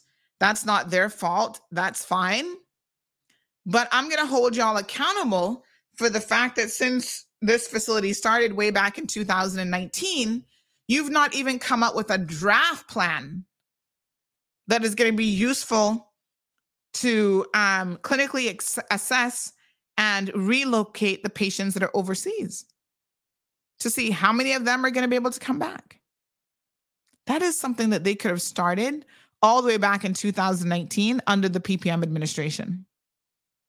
That is a directive that the political arm, the progressive political arm, could have given the civil servants, the chief officers. Get this done. This government is bloated with a lot of chief officers, and I'm sorry, but sometimes I wonder what it is that they do for the high end salaries that they're collecting, other than planting trees. Planting trees, that's so wonderful, but it's not enough. Eh, not enough. We have to uh, address some of these civil servants here in a minute. Do we have a halfway house? Mm-hmm. Right? Um, I understand that there are acute mental health patients that have gotten worse or their predicament is worse because you're not just dealing with the mental health aspect of it, you're also dealing with drug addiction on top of it, which compounds any mental health issues that you may have. If you think you got mental health issues, honey child, start mixing that with crack. With um really any drug, but um cocaine, crack, meth. Um, I don't think we have too many people here on fentanyl yet, but it's coming. And then you'll understand how much worse the situation is. Get it, get it done. Get it done. We're saying that this facility is important, but we don't want a half run facility, you know, a facility just isn't going to really meet the needs of the people just to be able to say, oh, you have a beautiful um, mental health facility. It has to be practical, it has to be useful to the people that need it the most. Okay. Now, I don't know who Miss Amoy is. Uh, we'd love to have her in the program at some point. We can hear what her vision is for this facility. That's great. No clue who she is. Um, hopefully, she's up to par and she is ready for this, um, no doubt, very, very challenging position. Make sure y'all hire professionals that know what they're doing and that are worth their um, pay that they're going to be earning right? We need to make sure that our mental health patients can be treated with dignity and respect, but also with a very, very firm hand. And there's a lot of people here in this country who suffer from mental health issues who are not capable of accepting that they do. And they pose a very different and unique set of challenges. All right, that's all I have to say about it. Yes, it's delayed. Um, it's logical and understandable with projects why and how this could happen. Um, you know, I think Johan said, oh, the progressives is doing what they're doing. That's fine. That's their job. But they also have to be realistic. How many projects under their remit never got done, never got completed? It was a whole lot. Right. And it's fine to pressure and push people. Yes, that's what the opposition like. When's it going to get done? Put the keep the pressure on. But, you know, let's look at their track record as well. How many projects did they actually get completed? And It is not so much about them, they understand the process. Public Works is responsible for doing it. And things happen with contractors, right? Hmm. And I see one government project yet that was ever on time or in budget. All right. Um, I don't know. Um, I don't know, Johan, you're having a conversation with someone. I'm not sure who that is. Um, oh, I think it might be Leroy who says, Why is Sabrina wearing PPM colors? Um, listen, I addressed this yesterday when I was wearing red. Please, Caymanians, don't get in this mentality about PPM versus anybody else. They're the only party that exists right now. There's no other political party in this country, which is kind of funny when you think about it. We don't have parties entrenched in our system quite yet. Yes, the Constitution is there. I guess it's entrenched from a constitutional perspective um, they can, you know, uh, register as a party and so on. A a country that has a party of one, that's not really a party system. But let's not let's not use this um you know, let's not use this I don't even know what to call it, lowbrow um political um thinking about colors define a party and all this kind of foolishness. Ideology should be defining parties, but as we can see, no party in this country has an ideology that you can look to and say, "Oh, well, they they support, you know, um, conservative fiscal spending, and they're or they're socialists, or they're this or they're that." They don't have any ideology behind the party. So what's the point? They're all personality driven. If you like Alden, oh, you're going to run and go join the progressives. If you don't like Alden, you're not going to be a progressive person. That's stupid. Right? The party changes leadership. Um, oh, if, if you like um if you like uh, what's the new leader, Mr. McTaggart, you're gonna jump on with the progressives. And even they themselves can barely hang together. Uh, flipping and flopping all over the place. So I would encourage your people to not think about things like, oh, you're wearing that color. That means that you're progressive or you're this or you're that. It's just stupid. I hate to even hear it. I hate to see it. Um, and we just need to get away from it. Wear any color of the rainbow your little heart desires. So I don't even know what the colors of the PPM is anymore. Whatever. Marva says, hold on, Sandy. When was this question posed? Was this the month of June 2023? Because that's the date bring down. That's the date bring being thrown around here. But we're in July. Yeah, that was just last month. That was in the last sitting of Parliament. Good morning, caller. Yes, um, morning. Morning, my dear. I didn't know PPM had made the color red. I thought anybody that want to wear red could make it. Sometime I when knee height as Docksdale, I know the color red. I didn't know since, since right. Politi- since part of politics come in that they made red. Uh-huh. Anybody that can buy it, wear it. Exactly. And I think too, um, I think she was actually wearing orange, not red. So um Yes, yes, but he don't know colors. I- and my grandbaby, my grandbaby had no. That's the thing with her. but Yeah, that is orange. No colors, boy. Boy, she had no colors. Plenty of people do no colors. uh-huh. That's orange, not red. But I have more orange than it is red. Ah, of course. But you know, like you said, who cares? Wear whatever color you want. People, people got comment on their foolishness. I guess I gotta get bashed for it, but they know me. They better do call and say nothing because I will be calling back. Ay, ay, ay. Thank you, honey I am a. Leo. Yeah. I am a Leo. Oh, we're coming. Oh, we're coming into Leo season now, honey Yes, child. I tell them, I tell them my sign rep, my mouth represents my sign. A lion do not be, um, um, do ro- um, grow like they grow a couple. One time I remember they had a, a um, uh, credit union meeting at the hall, and when I wanted to address something about here's the make, I said, no, I don't need make. I got loud voice. Thank God for Jesus. Thank you, my dear. Okay, bye. Have a good one. Yeah, that color is actually not red, Leroy. So I think that kind of defeats your your point. But anyway, um, she's wearing orange, and I must say it's a really it's a really pretty color in her.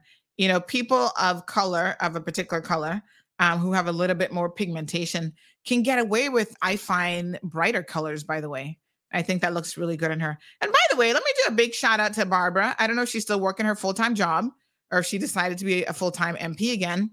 But um, in terms of colors and what she's wearing there, she's wearing a nice lilac color uh, with a dress underneath. Bar- Miss Barbara, you look good, honey child. And I love the glasses. Yes. Give our ladies a little shout out, looking good. Uh huh. They know how to represent. Okay. But none of that makes or breaks a politician. You do com- com- comprehend what I'm saying. Um, so yes, the question was posed last month on the 8th of the month. Um, obviously, the minister was told by her people, whoever from Public Works, that the um, handover date would be, um, you know, the end of the month. Now, how they're so far off and it's now been delayed by three months, only God knows. That is a question for the civil servants over at Public Works. How do you how do you get off by three months? And is that three months going to be another three months and another three months? That's a question for them. That really not a question for the minister. The minister can only tell you what they told her and what they said. Right? She's not part of the project management team. Okay. Uh, Johan says, Wake up, Cayman. PPM have proven that they cannot be trusted.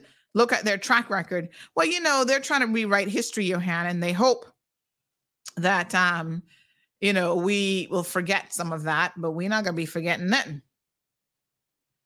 Marva says PPM is checking up to ensure that all of their projects that they started two terms ago, eight years, is still on track or near completion. Really? They should be ashamed of themselves.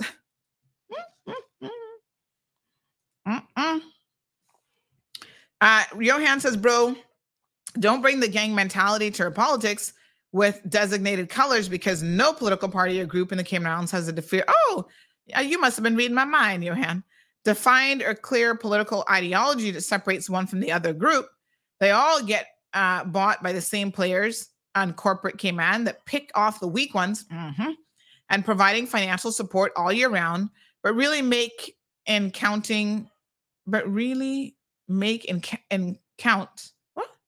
but really make and count during an election campaign year or campaigning season. That part didn't make any sense, but we get the gist of what you're saying. All right. A picture's worth a thousand words, says Val. Val is laughing. RD says, wonder if any qualified Caymanians will be getting any jobs there. Well, I don't know um, how many qualified Caymanians we have in the area of mental health. I don't even know that. So I don't know. But hopefully they'll apply. It's not about getting a job, you have to apply. So hopefully they will apply. And if they're qualified, um, you know, they should be offered the opportunity.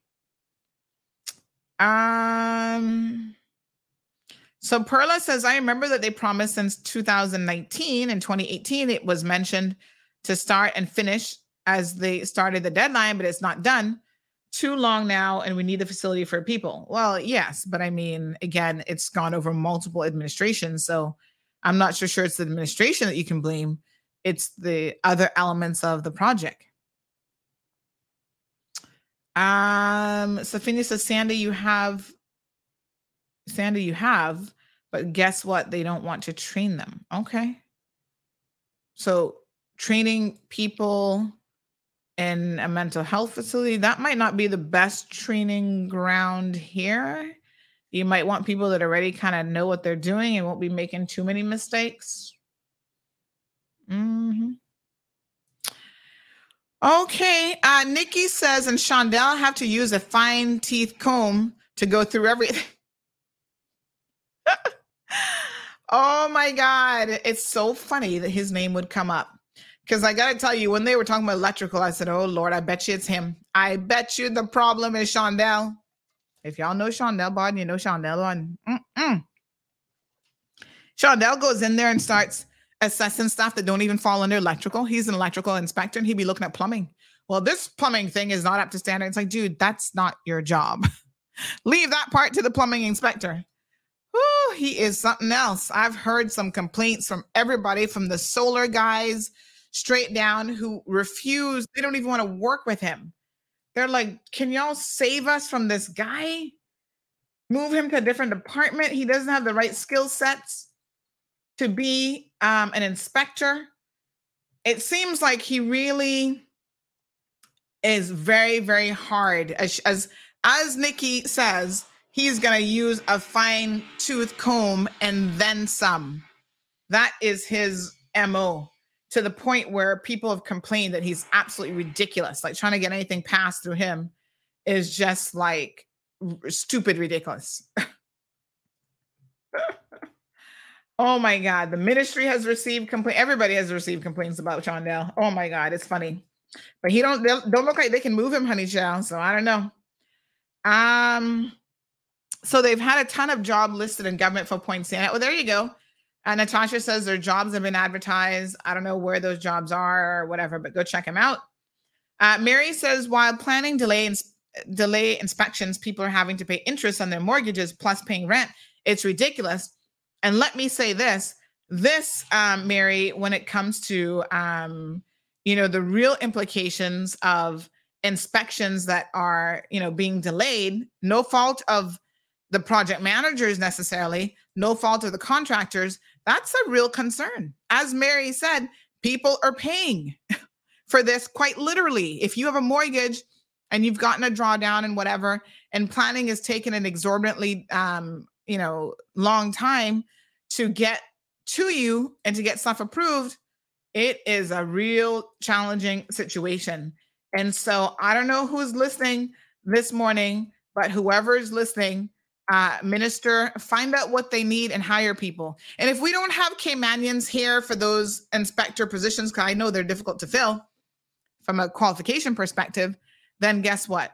It speaks to the fact that maybe planning has not had a whole lot of um, legacy training programs in place within the department. What has been their recruitment throughout the years, right? I I would love to hear um, what their um what, what's the word that I'm looking for? Um, in HR, give me somebody help me out here. Uh, when you're supposed to be planning ahead in terms of like your hiring and positions and that sort of thing. What's that word that I'm looking for? Um, ugh. oh Lord, I've, I've got it on the tip of my tongue and it's just not coming to me. Anybody can help me out here? Let me see who's. Let me see who's half paying attention. Uh, HR people, where are you at? Um, succession planning. Thank you, Sue. Yes, like where is the succession planning for the department? How did we how did we get here where we have bare bone staff and no succession planning? Uh, uh, We should never be in a situation where you guys are on the ball this morning. Yes, thank you so much. Where we have so few planners. You know, I get that a few who maybe were qualified and you know, were slated to go in have left because they just not taken the stress and whatever. But um, you know, yeah, we need to see that that succession plan for the department, which should have long been in place. Oh my God. Leroy talking about a bribery. No, no, no, no, no, no, no, no, no, no. We we don't bribe our inspectors in this country because we want it to be done right and done to code. Uh so Liana says Shondell's the best inspector because it's been lots of red flags being bypassed. Then you wonder why accidents happen in the future. Contractors just need to abide by the law book. I don't know. There's a lot of people that would disagree with you, Liana, but I glad I'm glad that you, you know, if you've had experience with him, that you found him to be good. Um, RD says, well, the reason I ask is because we saw the mess the qualified foreigners made of the CAYS Foundation, and as I suspect, these will be the same people who get employed, but hopefully not.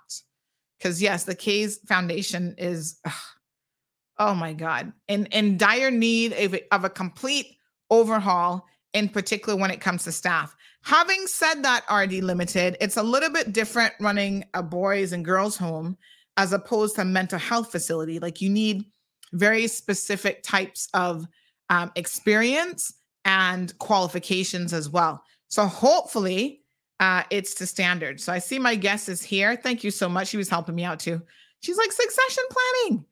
Uh, sometimes when you're doing the show, the brain is just like, you know, the word or the phrase, and it's just not coming. All right. Um, so JD makes me laugh with this comment. He says, What in the Bloods versus Crips I hearing? Yeah, it's a color. Yes, I'm begging you people to please don't get entrenched with this political nonsense. As I've said, tell me what the ideology is of the progressives. What do they stand for? Nothing. They stand for nothing, fall for everything, whatever. Right? Um, they listen, I give them credit where credit is due. They do tend to be very, very organized.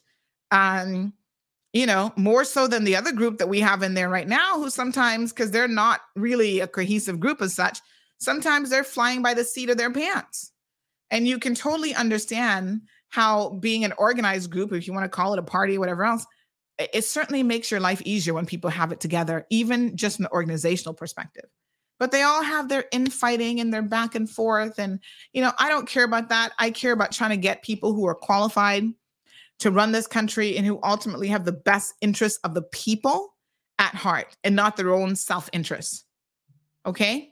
That's why I can ride with you.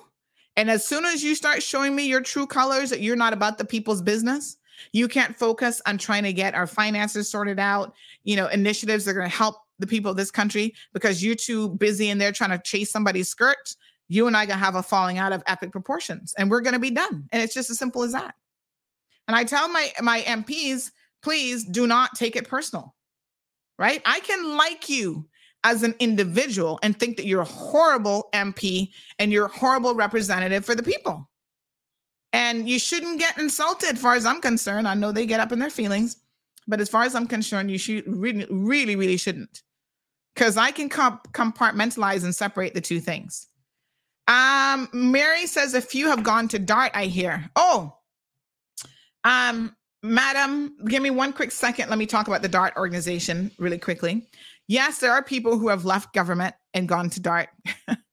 I chuckle because I'm going to be honest with you. I think that DART has figured out the formula for stealing government's better and best employees. It is ironic to the hills. I mean, let me tell you, okay?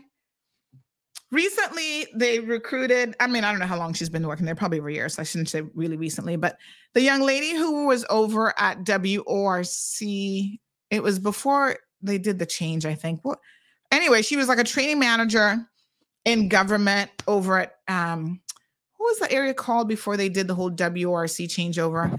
Um oh lord. The employment section where they would do training and whatever. Anyway dart has recruited her for their hospitality training program. Um, I yeah, her her name will come to me. NWDA. Thank you. Oh God, you guys are the best. Yeah. So remind me of her name, Diane Conley. There we go. So Miss Diane Conley was over at um, NWDA, heading that up training. They they poached her, or she left, or whatever you want to call it, and now she's over at the Dart organization, um, running their hospitality training program. This is good it's a good thing in a way because um, a lot of y'all like to complain about the Dart organization, but to be honest, they um they person says she also used to work for the project development um at tourism. Nice. So that makes good sense and why she would have been qualified, amply qualified to run their hospitality training program. So, you know, I'm not mad at the DART organization for hiring Caymanians. I'm not mad at them for hiring qualified Caymanians. I think it's just sad that maybe government can't hold on to people who want to be high performers. Because I mean, that's going to suck for us because maybe that means that the government um, is going to become more and more mediocre. Mm-hmm. And I'm just saying, I know Dart paying good and offering good benefits, good, good for them. So if they're poaching some of the bigger, um, not bigger, but some of the brighter Caymanians from government, well, maybe government needs to have a look at um at uh, you know ensuring that they can be a bit more competitive. So I know that some planning people, some project people um, have all left government and gone right over to the DART organization. Now, let me give the DART organization a big shout out. They recently made an announcement that they are actually, um, as part of their, their hospitality program, they're partnering with a company called or institution called Lit. is it Lynch University? Um, hold on, let me just find this. Mm-hmm. I know we covered this story, but this is good. Um, so again, their hospitality program is growing and uh, they partnered with Lynn University, my apologies, um, for hospitality training. So they made this announcement last week. This is a Florida based university. And this collaboration will mean that young Caymanians with three get this three months um, on the job training and exposure across a variety of roles and all of the Dart hospitality um, pro- properties. Of course, they've got the Ritz Carlton, Kimpton Seafire Resort and Spa, um, Hampton by Hilton, and then they're going to have oh, what's the last one that's coming on board? Mm, somebody tell me. Anyway, so there's another one that's going to be coming on board here. I guess probably late this year. Um, so you know, Dart has a portfolio of hotels, and so they launched the the hospitality training program. You know why? Because they're saying that whatever else was being offered out there, pay attention now was not up to par for what their expectations were to work in their properties. Having said that, I think it makes perfect sense actually with so many properties to have your own hospitality training program.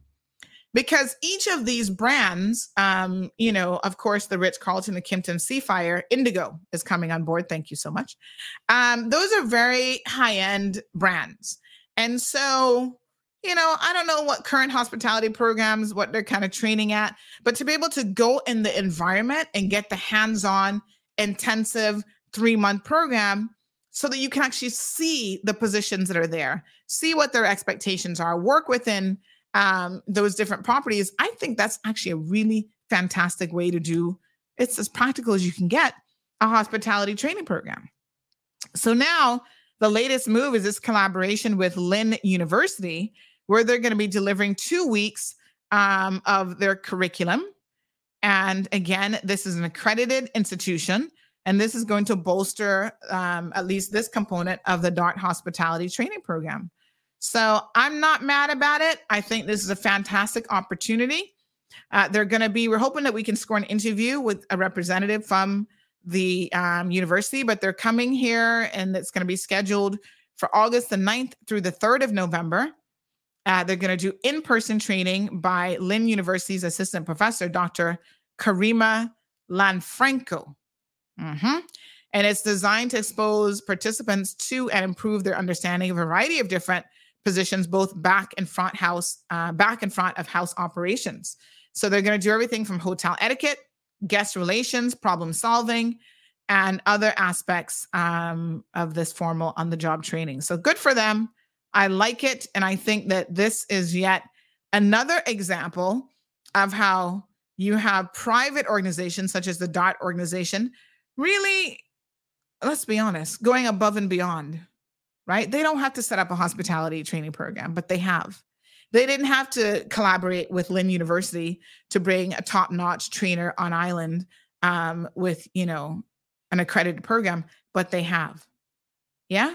So this Dart hospitality program again, Caymanians only, because we did a story and somebody like, oh, I'm not a Caymanian. No, no, fall back.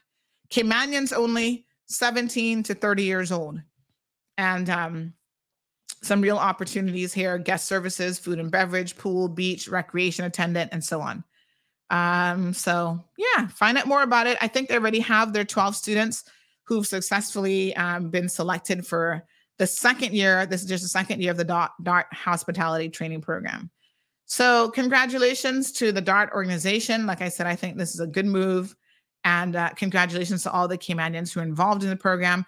I saw some of the comments on social media and it, it occurred to me that no matter what you do, honey child, some people you just cannot, I mean, honestly, you just can't help some people. The negativity and the negative thinking, oh, well, you know, and I'm like, listen, listen to me. This is an opportunity for Caymanians. Encourage our young people to embrace with an open mind these types of opportunities because you do not know where this will lead. Right? Everybody is just so negative and living in the past. And well, you know, then I'm like, can we just give people a chance sometimes to prove themselves?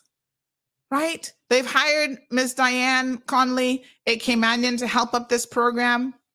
Let's see what they're going to deliver. They've already done one successful year, and there are Caymanians who are still working within the DART properties who went through that program. So clearly it's working at some level. Oh, yeah, they don't want to hire Caymanians. They're taking Caymanians and putting them through this program, paying them while they're being trained.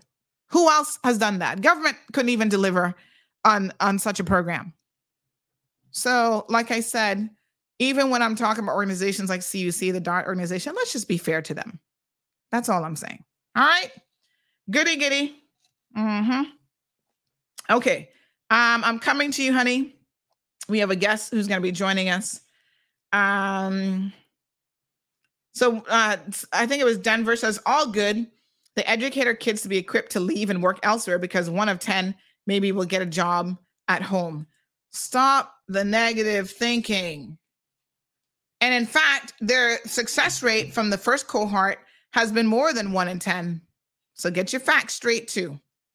All right. Jose says his granddaughter's in it. He says, Way to go, princess. Make us proud. Papa loves you.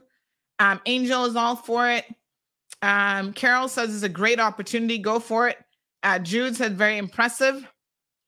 Uh, Stefan Ebanks, negativity. Here we go. This is a joke and waste of time for Caymanians. How many versions of hospitality training need to be created? Boy, y'all can't see the forest for the trees. Right?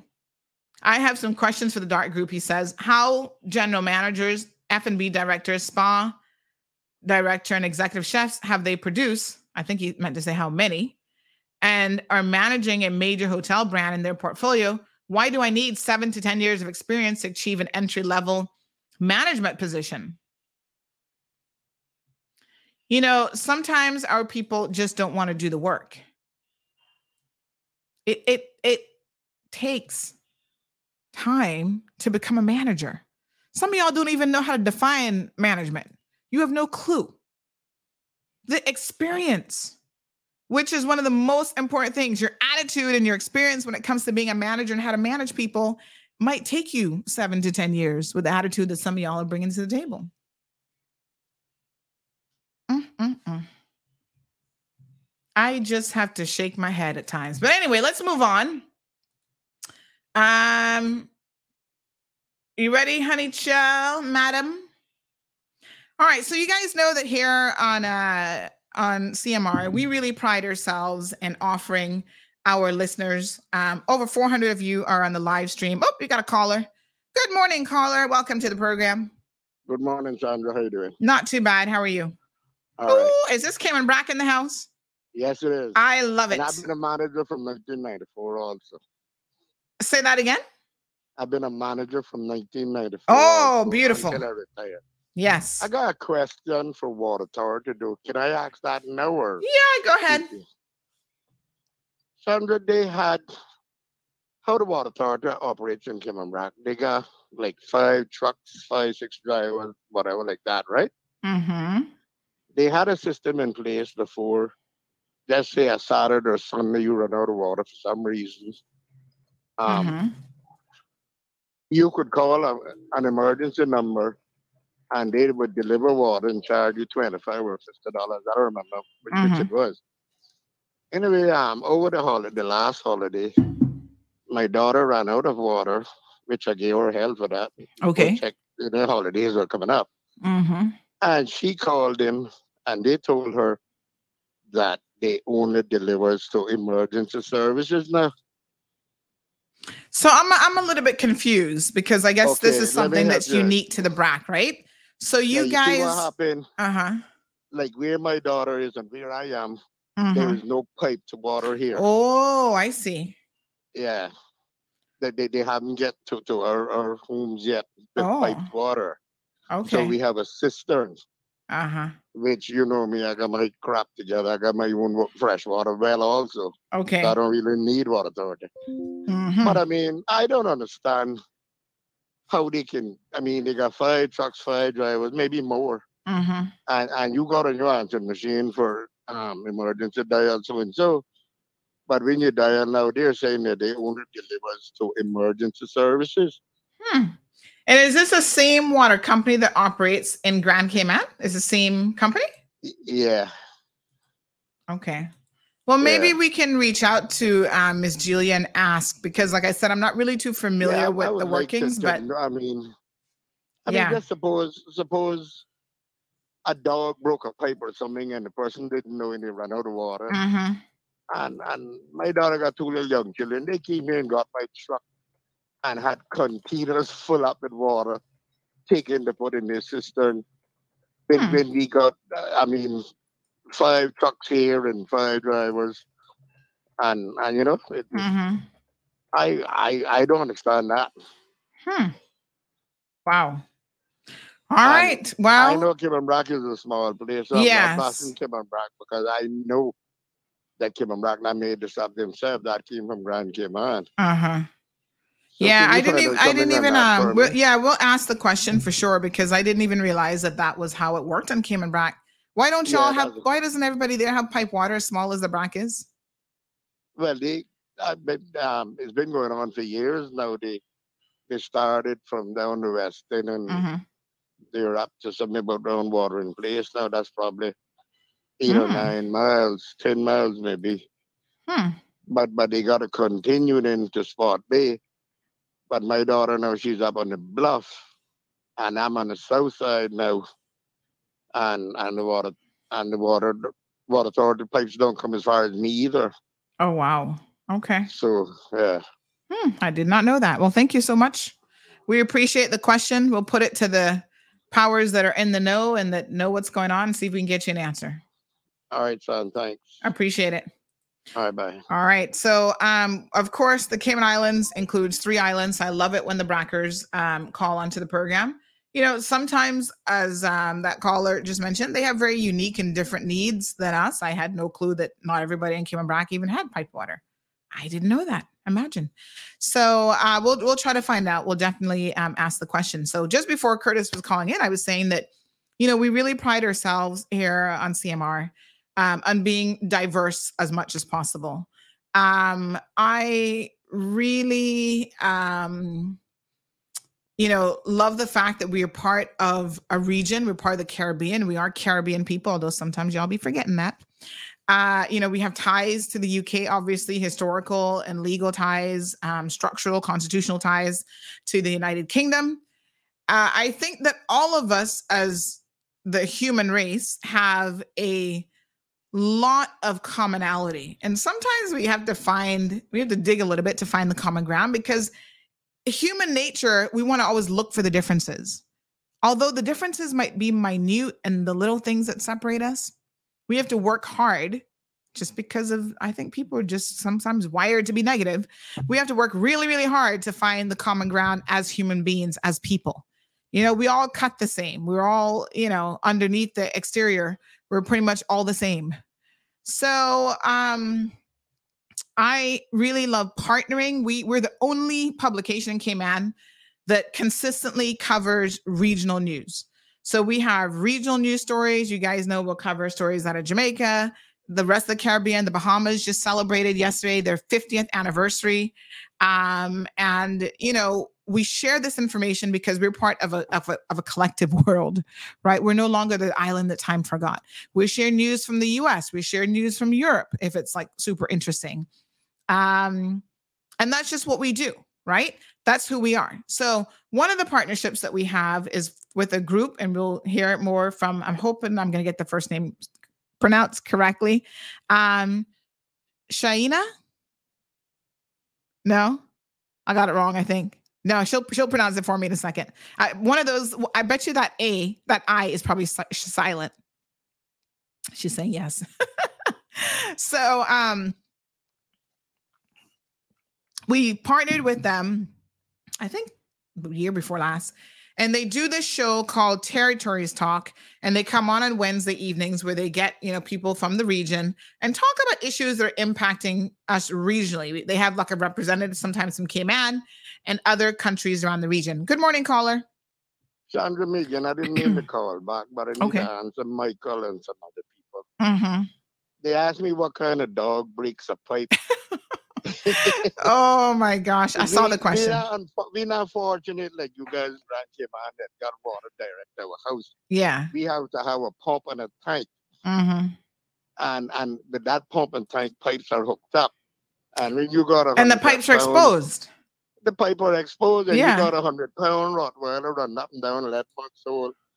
Yeah. So instead of them being smart asses, they they got trained. I always say you gotta live here to know here. Yeah, that's true. I don't know whether you're being a real smart ass or you really don't know no better, but that's that's the way it is. Yeah. I I, I, right. I saw it and I thought it was probably just a joke. So there you go. All right. Thank you, Curtis. I appreciate it. All right, cool. okay. Yeah, I mean, listen, you know, the BRAC is is unique in many respects for sure. And like you said, perhaps we all need to go live in the BRAC for a good six months to really appreciate some of the unique elements of life there um, before we speak on it. But um, oh yes, let me address Mr. Goodlook. He says, I think it's quite clear that you're riding with Uncle Dart until the wheels fall off. That is so funny, Mr. Goodlook. And I think if you have um, way before, you know, CMR has been around now six years. If you've ever listened to me before the six years, you will see that my position has always been the same. That's one of the things I love about Facebook Memories is, is it reminds you of what your position was 10 years ago, 12 years ago, whenever you first joined Facebook. I have always been I I view myself and some people may not agree as a fair individual. I give people an opportunity. And if people do good and they also do bad, well, yeah. I mean, sometimes they get it right, sometimes they don't get it right. Why am I going to hate on an organization, entire organization, a multi billion dollar organization that does all sorts of different things, has interests all over the world? What am I hating on them for? What, what's, the, what's the hate all about? If they do something good, they're to be applauded years ago and sometimes the next time it pops up on my um on my facebook memories i'll make sure mr goodluck to post it so you can see it i said how people love to hate on this organization and when they need sponsorships scholarships in a situation oh the government can't solve this let's run to uncle dart he can solve our problems Caymanians can be so duplicitous it's like y'all want to take a popular position. Oh, the popular position is to hate against CUC. Why?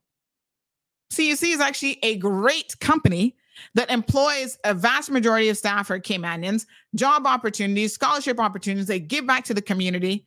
Because y'all upset about your usage on your CUC bill? Like, honestly, sometimes I don't get it. Why am I going to hate an entire organization? I don't personally know Dart. I've never met the man in his life. I wouldn't mind meeting him. He could probably give me some good financial advice, how to invest and how to do a couple things.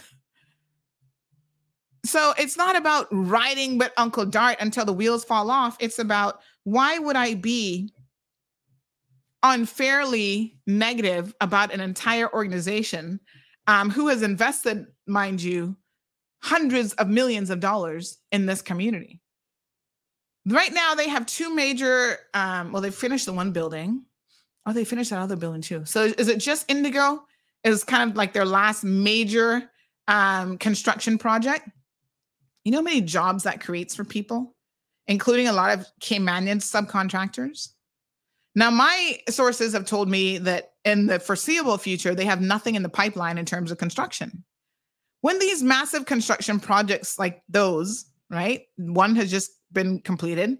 Indigo will probably be complete, I think, by year end when they're done and the construction industry maybe kind of um, you know contracts a little bit and there's not as many jobs out there and so then Caymanian con- contractors and subcontractors people who do tiling and finishing jobs and whatever all of a sudden things can get a little bit tough for them because the jobs just aren't there and people like uncle dart who have the financial deep pockets to continue projects during covid and economic downtimes and continue to pay people when that stops and y'all start complaining, you know, I'm gonna be like, huh? Let's let's just be fair to people. That's my thing. I know people who work for the DART organization on the bottom end, middle, and management. And I can tell you that they're, in my personal opinion, probably one of the better employers on this island. You don't find too many people that have a choice actually really leaving the DART organization. I have years ago worked with their HR team um, for training. They invest in people in terms of training and development. You guys don't know this, but I'm going to give you a little bit of insight and then we're going to bring our guests on board. For example, I had my little small training company HR department, this is many, many years ago. We're talking about like probably 15 plus years ago, reached out and said, Hey, we'd like for you to do some conflict resolution for this particular team. They utilize Caymanian businesses. They didn't have to use my business, right? They utilize Caymanian businesses where they can. So I think those of you who have this concept of, oh, the DART organization is evil and this and that, maybe you need to do a little bit more research. Talk to the people who actually work for them you know, my husband is in IT and he has a lot of fr- friends. His best friend works for the DART organization. Those people are happy.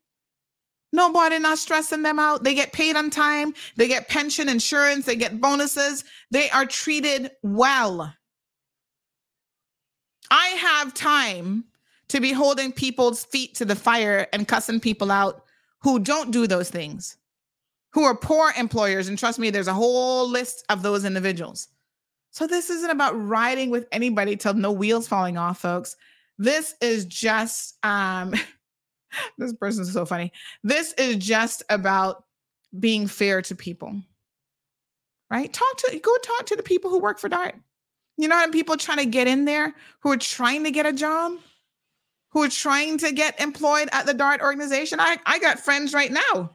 Two people I know recently told me that they applied there. And unfortunately, the competition is stiff. They're like, Sandy, you don't know anybody over at DART? No. Sorry. I wish I did, but I don't. That can hire you? Nope. Apply. And if you're qualified, you know, but the good thing is, um, when I did inquire, another came in and got the job. The same training position with Diane Conley. I know a good friend who applied for that. And she's like, boy, I bet you they probably hired an expat. No, they didn't. They hired a government worker. They took a civil servant.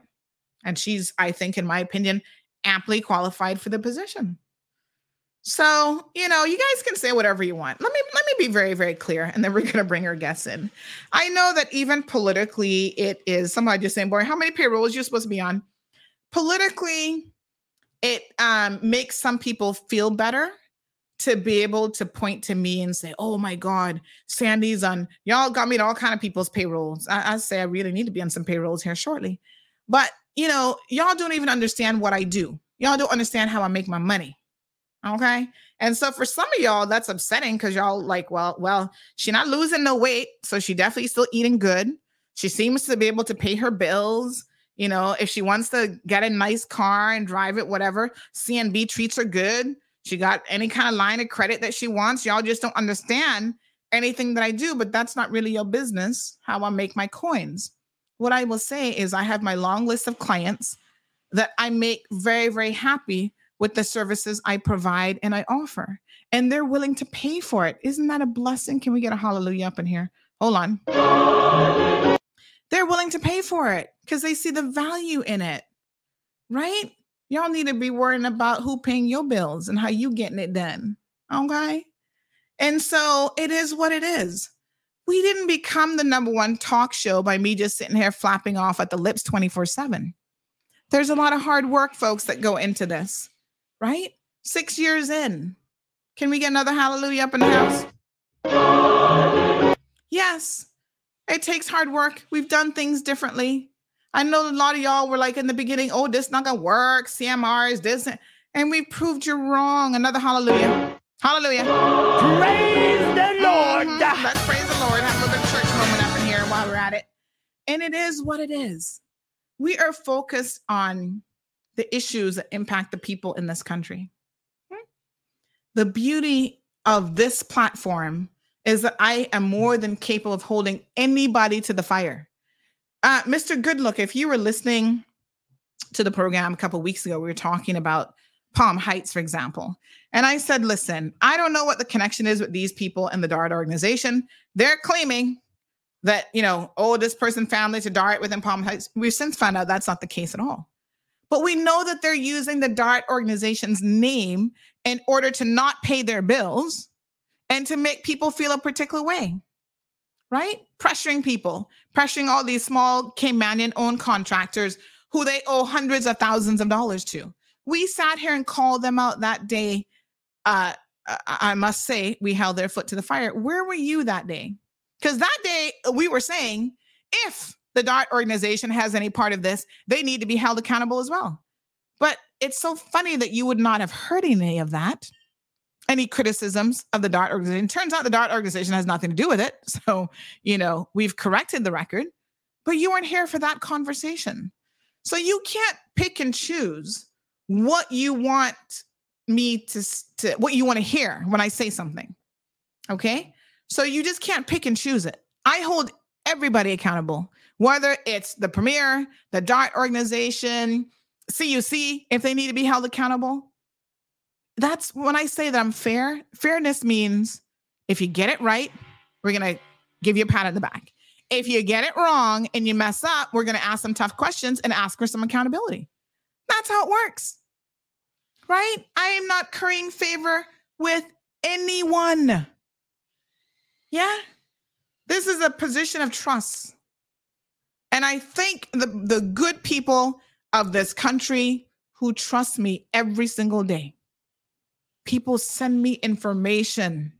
Remember the, the four guys that I want I waiting to see when they get when we get names Because y'all was sending me names, but Sandy, that is this person, and that's this person, and that car belonged to him. We pass the information on to the RCIPS so that they can do their jobs. But I appreciate the position that you guys have put me in and the position of trust the information that comes by my personal desk. And so there's a lot of responsibility that comes with what I do here. And I understand the responsibility that comes with it. So now we're going to bring our guests in on that note. Good morning, madam. Give me the correct pronunciation. Shayna. Shayna. Ah, Yes. Okay. All right. So we have Miss Shayna Smith. Is the rest of the name Archer? Yeah, Smith Archer. Yeah, it's cut off at the bottom, but I remembered it being Archer. Okay. Um, so Shayna, thank you so much for joining us. Um, I didn't even know how did we meet. I think it was through MP Famous, right? Yes. Yes. He made It some was through him. introductions. Yeah. yeah. So he, he was part of the team, the original team that brought this together, and you know, we'll get into it. But I thought it was a perfect your your your um soapbox moment was a perfect segue into what we're doing in terms Mm-hmm. of you know looking at regionally, you know, informing our communities across the six overseas territories of the UK and you know getting into the deeper discussions and again accountability because we have a role to play in the media to use it for good Yeah. you know And do you have? I know um, Shayna and that um, remind me what island as you're from. and, and then they, that we're up to okay you still there Yeah, no, sorry. Remind me of what out. um yeah, Shayna, can you hear me now? i'm hearing you now Okay. Remind me of which island you're from again. so i'm from the virgin islands so i live in The Virgin Islands. Yeah Okay, beautiful. So, I mean, I'm sure that you you were listening in the background there for a minute, and I'm sure you hear you messaged me and said, "Wow, we could just substitute Cayman and um, Virgin Islands, and it would be the same problems, the same concerns." And this is why I say, you know, in so many respects, we're not as unique as we think we are. Like everybody wants to believe, "Oh, Caymanians are so incredibly unique, and we have a unique set of problems." These are problems that plague people, not even just in the Caribbean region, but all over the world. Everybody's struggling with the cost Yeah. of living. Everybody's trying to decide how much can a $50 get you? Is it just that one bag of groceries, half a bag of groceries? You know, rent control out the roof in New York, in London. And you know, it's it's like it's not just our little corner of the universe. Exactly. We all share common issues and concerns. Sometimes they might be regional issues. There might be some things that are a little bit more country specific, but we have a lot in common, don't we? We sure do. And and that was the thing I think for me was the biggest eye-opening aspect of doing the show. So we're going Mhm. into our third season starting on Wednesday evening at 7:30, as you mentioned. That's Atlantic Standard Time. So that's like an hour behind for you guys. But it, it's something where, you know, when we started to have guests on from Anguilla, from Montserrat, from Cayman, from Bermuda, from TCI, we're all struggling with the same labor issues. You know, you spoke about workforce development and making sure Mhm. that job opportunities are being created uh, on a, a more consistent basis to help Mhm. people basically afford to live because that is where the source of income is going to come from you know so when we we go out and we look at different topics you know we promote women in leadership that's something we do once a quarter where we have Mhm. a panel of women you know because you know we talk about gender equity but it is something we have to be very intentional about exposing ourselves to and understand that it's still a glass ceiling that needs to be demolished you know Mhm. and that women across the region they're being movers and shakers in different areas so it's not just politics but in business and community service as well so we're, we're a group that came together actually through chris because he was the one that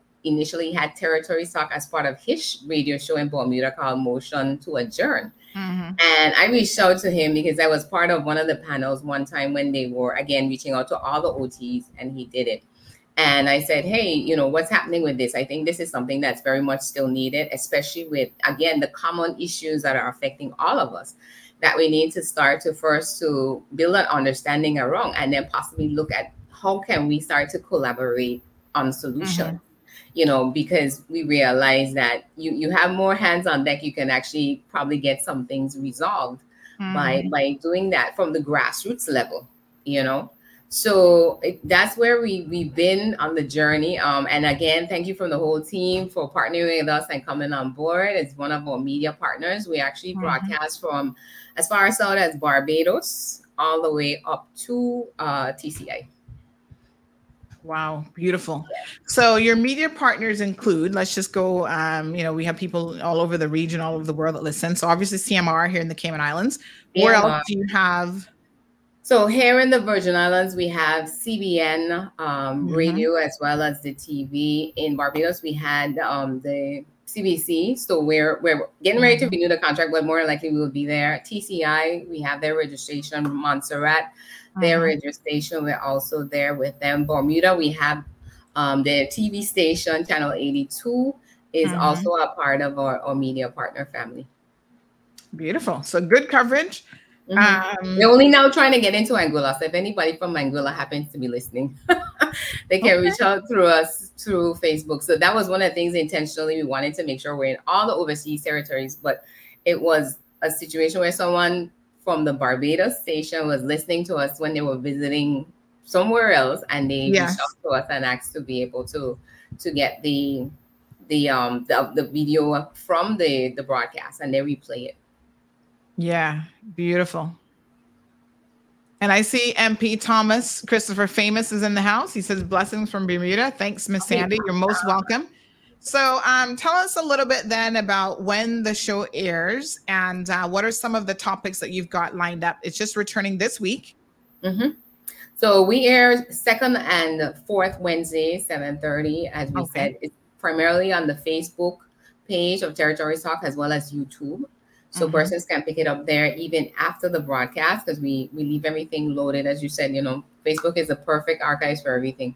Mhm. So and then on the on the stage, the TV or the radio stations, they either replay or rebroadcast in the particular territories. So Mhm. that's our schedule. Topics um, we have spoken about everything from you know cost of living, environmental concerns, climate Mhm. change. And this season, we're hoping to to also bring on more of our political leaders. We've had on so far the premiers of Montserrat and the Virgin Islands, um, Mhm. and we've reached out to the others. So we're hoping to to be able to get them on there. Again, talking about the national unity that's needed across all of our overseas territories because we are facing a common common present as well as need to look at you know what's going to be the focus in the future and what's to happen there. So those are some of the um the areas we're going to be digging into you know checking back in on the cost of living where we are looking at new topics in terms of what's happening around the region from a food security standpoint and we're we're always open to for our audience to make suggestions of topics they would like us to reach out and probably bring on subject matter experts to talk about you know some of the things that they might be concerned about and want more information so that you know they can understand what's happening in their country.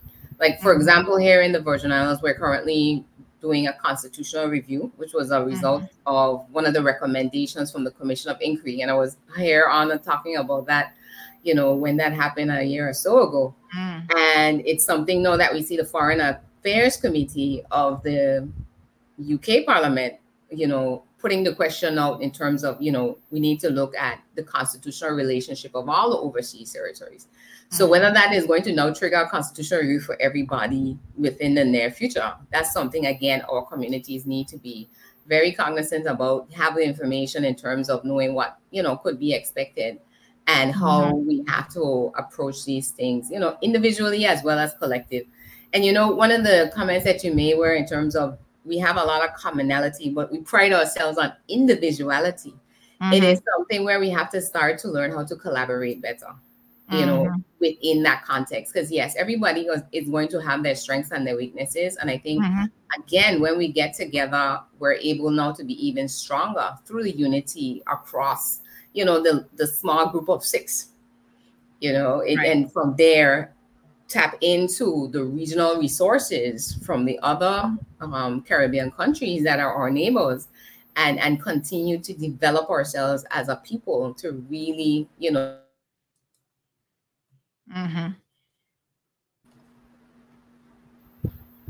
Oh, I think we have a little bit of audio issues. Um, can you can you hear me still? I'm hearing you. I think it's Yeah. like a slight delay. Yeah, yeah. Um, may, maybe one of the things we could try to share with you some some finally some good internet speeds on our island. you know, it's, it's interesting because we use StreamYard for our show as well. And I kid you not, you know, almost every episode somebody drops because Yeah. of internet issues, you know, or even with the um the mobile companies because they may Yeah. try to log on to their phones. And I'm like, I, I don't understand. We have three Ugh. companies, major companies in the region, and we're we're not getting It, it's been it's been a struggle. I feel like we're finally um, kind of getting there where we now have decent and in a lot of places on the island. But you know, for us as an island that's like completely flat, I've never understood why we've not had faster uh, penetration of things like fiber and stuff like that. But we're getting there. We're getting there. So um yes one of the one of the things we share in common undoubtedly um it, it's it's so good though to be able to i think visit some of the other islands and see by comparison you know on this show we've had for example andre um, stevens from jamaica who is one of the big bloggers in that country. Lots of people tune in. He'll have all five six seven eight thousand people sometimes listening to Mhm. his show every single evening and he focuses like i think um the different platforms have a different focus area. So he does like a lot of politics and he does focus on you know um, some of the bigger crime stories and stuff and helping hopefully to bring some um, degree of justice and closure to those. But you know i feel like we with the advent of technology it might Mhm. not be perfect but it does allow us to collaborate in the way in which we did because before covid or 5 10 15 years ago what we do now even having this show this morning would have been an impossibility exactly. you know with you staying where you are at home in your country i'm here in my country and we can have a show where people anywhere in the world could literally be tuned in and watching. So i think that you know the technology and the technological advances which i try to keep on top of um, really have made a difference in our lives. And it gives us this amazing opportunity to really engage at a um, more significant and deeper level. Hmm Yeah, and and and that's the importance now, even of having the good technology to be able to leverage the relationships now that we're trying to build and foster. Because if you know, communication now can be real time, basically anywhere in the Mhm. world. yeah you know, we, we get so much thing, more things done in more efficient ways, and you know, traveling in the Caribbean now is nothing less than a beast. Where sometimes it's just a day to travel to some place that should be, you know, maybe three hours away by a direct flight. So having good solid communication is very very important i think going forward. So it's something where you know we're always constantly you know pushing essentially our telecoms to say hey we we we know we are good but we need to get better and we need to to be at the best of our game with everything that we mm-hmm. do. Mm-hmm, mm-hmm. I think i saw a question where someone was asking about the outcome of the legalization of weed Yeah, we actually have a moratorium on that topic. Don't don't even go they go there all right No. well just We just have- for clarity it, it it was until- not until September. I got you. But just for clarity, it was not assented to here. So It did not pass. no. it didn't pass the governor's desk. It didn't pass the governor's desk. Oh wow. Yes. There you go. So that's where All it's at. right. Mhm. Um, Darlene, uh, big shout out to Bahamas. Big shout out to everybody from Bermuda. Um, thank you, Thomas, saying uh, blessings for everybody in Grand Cayman, Little Cayman, and Cayman Brac. Um, so yes, I mean this is a fantastic. I'm I'm looking forward. Now you guys take a bit of a hiatus.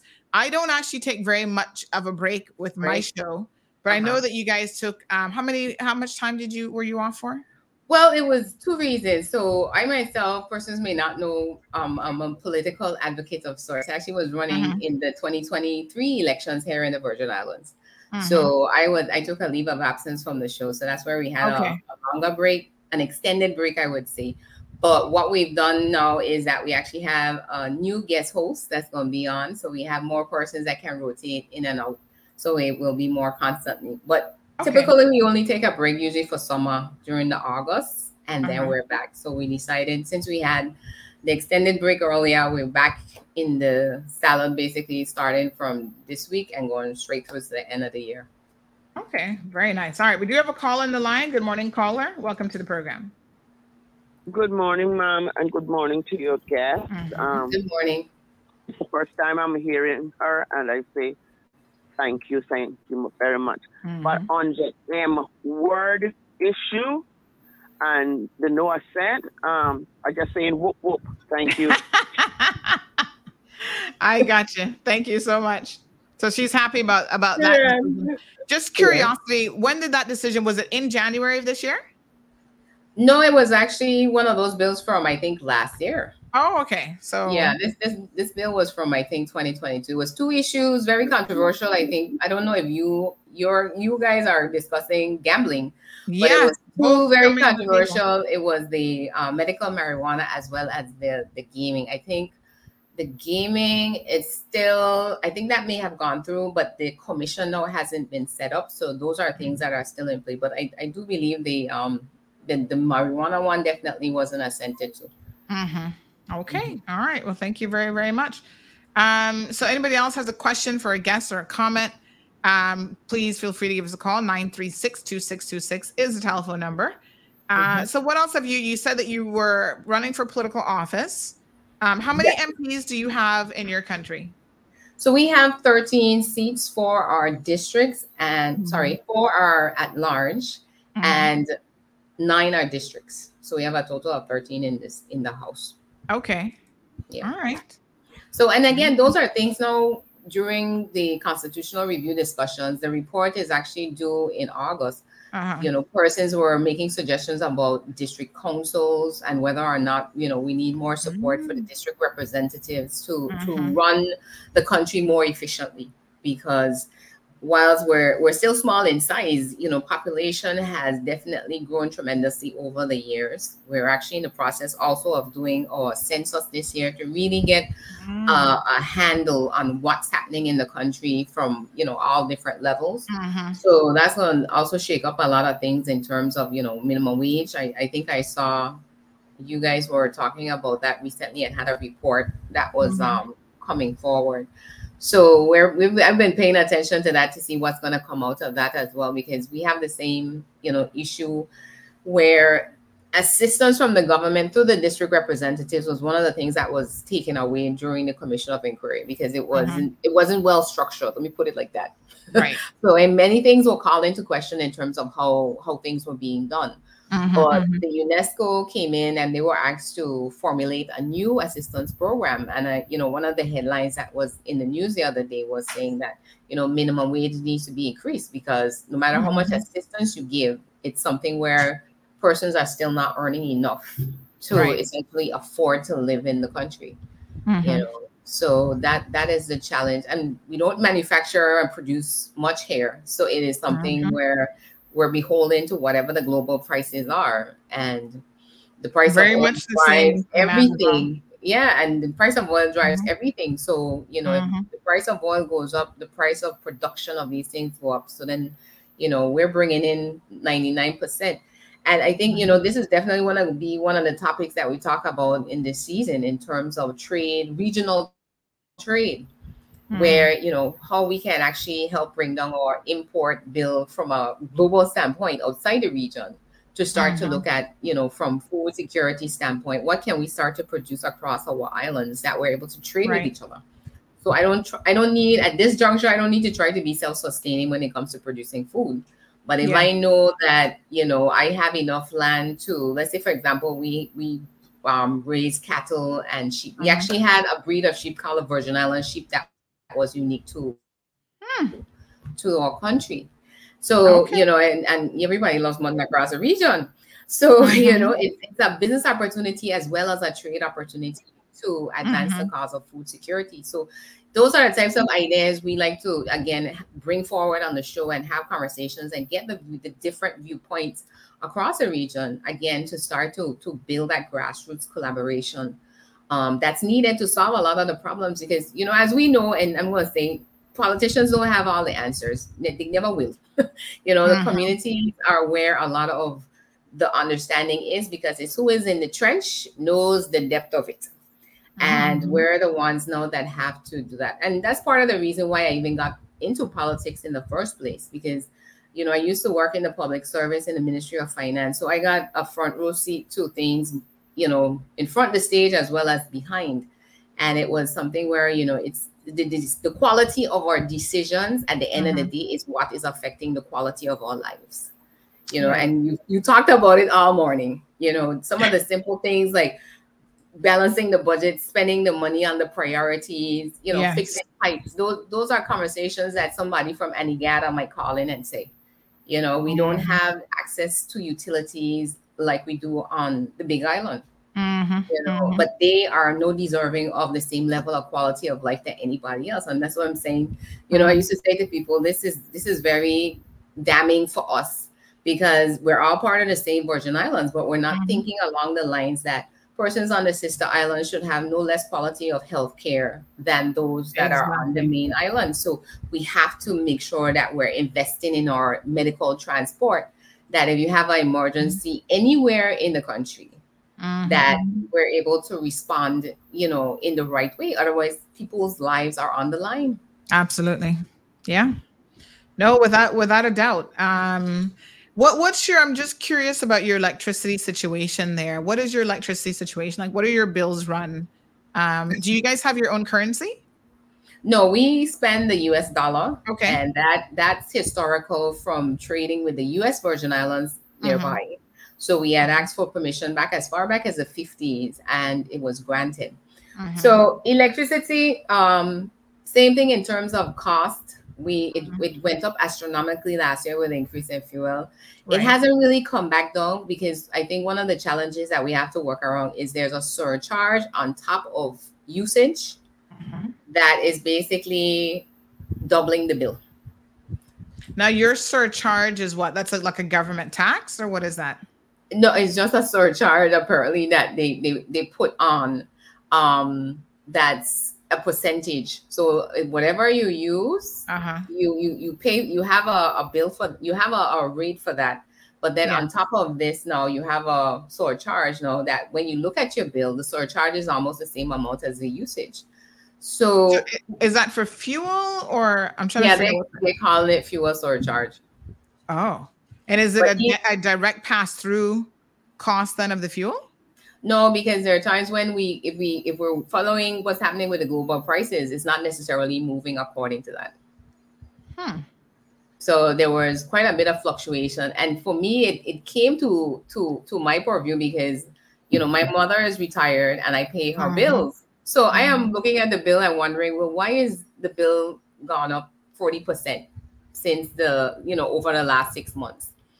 and it, it became a concern because again retirees are fixed income right so you know persons who are still actively working in the workplace you know even then so we still all have budgets and we aren't able mm-hmm. to just find 30% more income to put towards a light bill yes you know to cover these things. So government um you know we were actively petitioning government about you know what is this? We we have to think about when we're making these adjustments and also to communicate because unless you're paying attention sandy sometimes these things are snuck in and it's not until somebody says well hey i'm not using more electricity to this extent mm-hmm. you know what's going on and then you you might see a communication come out from the government or you know persons also say the same thing on on facebook and say yeah i noticed that but i thought you know it was because there were men working at my house and i'm like nope go back and check your fuel surcharge. It's fluctuated mm. greatly over the last few months. Mm-hmm. Hmm. Yeah. Very, very interesting. And so in, in US dollars, um, what are you guys paying? What would you say maybe is the average for your um for your electric bill?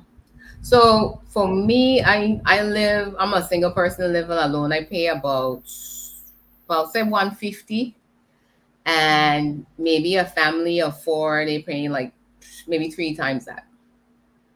So the, the, the bill is a, a, significant cost of living now. Um, it's, it's gone down somewhat, but I think one of the other things that we have to look at in terms of weaning ourselves off of the dependence of fossil fuel because we, we have not advanced as we should have, I would say, in terms of renewable energy mm-hmm. and looking at using solar, you know, wind or, or even water to to help to supplement because again we're subject to global prices and it's it's something that in some cases it's not going to ever come back down mm-hmm.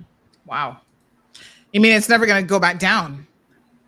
Yeah. Yeah, in terms of like, the cost of fuel. So it's, again, once the fuel stays up, it's something now that is going to keep the cost of. Um, Yeah, it's going to seem to. Wow. Yeah. So crazy. And what is your minimum wage in your country? Minimum wage is currently at six dollars. Mm-hmm.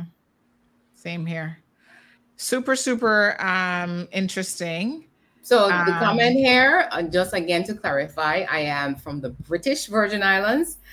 Governor Albert Bryan is from the United States Virgin Islands. Our correct name is Virgin Islands of the United Totally States. different. Totally different. Totally different territories. Yes.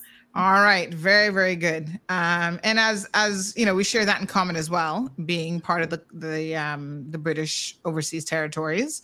Um, and there's a lot that comes, um, you know, specific with that in terms of our constitution and so on. So it is super super interesting to hear all of these developments. And um, folks, you can find out more uh, about Territories Talk. They're going to be on tomorrow evening. That's Wednesday evening. Give us the time again.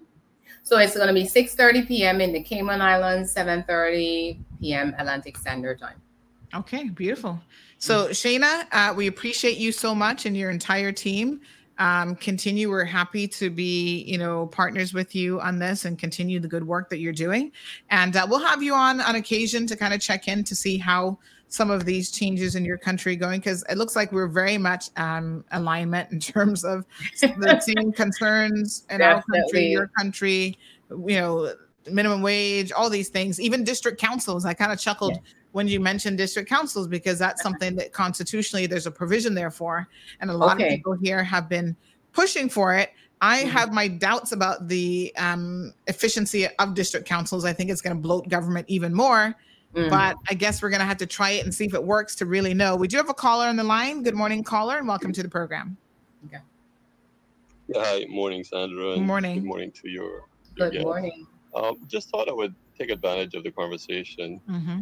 um, that your guest is making time for, and to see where potentially, uh, as you stated before, the similarities that our Caribbean islands are facing, and and so I wonder if she could elaborate on what is the prevailing um, trend that she's seeing within the Caribbean as relate to the governments rolling out um, ESGs, environmental, social, and governance um, practices tied with you know fiscal performances and uh, institutional performances and financial performances as such.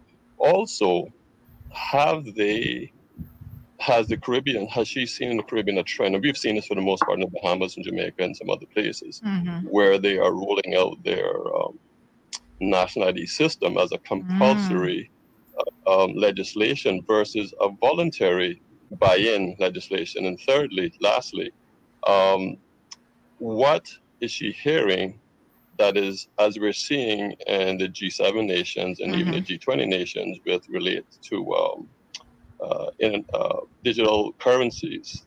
U.S. is just about to launch their FedNow digital currencies from their central bank system. Uh, the Bahamas have theirs, Jamaica has theirs, but Mhm. in the Cayman Islands, there's no discussion on our part when, because we know it's coming. Uh, the Mhm. UK has what's called Britcoin. That's that's another central bank digital currency. Mhm. But what is she hearing and seeing relates to the central bank digital currencies around the Caribbean in the pipeline? So Mm. if she could perhaps share some, some light Yeah, on that. to th- there's a lot of- understand what we can That's a whole show. Yeah, I was gonna say you got some show topics. Thank you so much, caller. You got Yeah. uh, Tina, you got some amazing show topics right there, girl. Oh, definitely. And you know, it's, it's it's great that he brought that forward because again, these are things that we need to be looking down the road to see Mhm. what is coming at us. Um, again, our unique situation is that we don't have a local currency, so we are basically beholden to the central bank, the federal central bank in the U.S. Mhm. in terms of the value of the dollar at any given point. Because you Mhm. know, I know you guys spend both the U.S. dollar, but you also have the Cayman dollar. Right, but it's So still tied that- into the U.S. dollar very much. Yeah. So it's it's one of those things where, you know, again, across the OTs, it's it's a conversation I think to be had.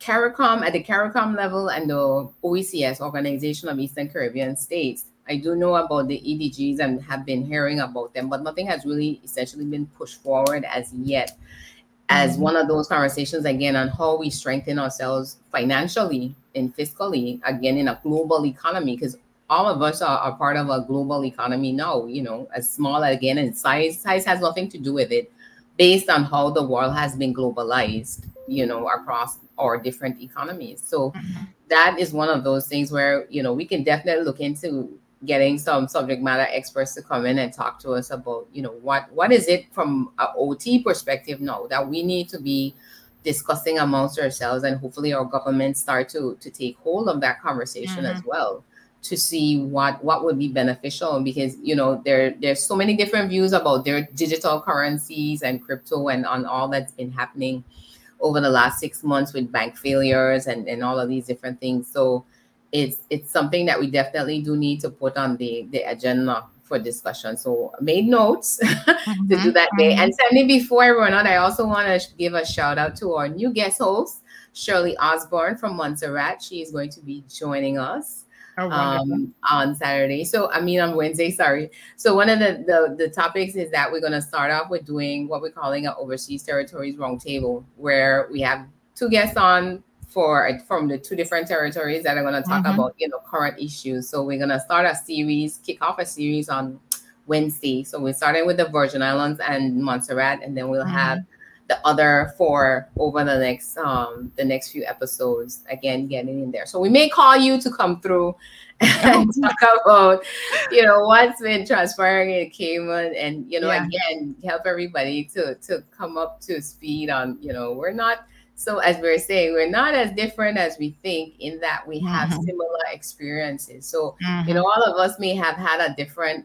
historical starting point Yes. but we're to a place now where, a lot of us are experiencing same issues, whether it's um, migration. I remember we talked with TCI and I was Mhm. shocked.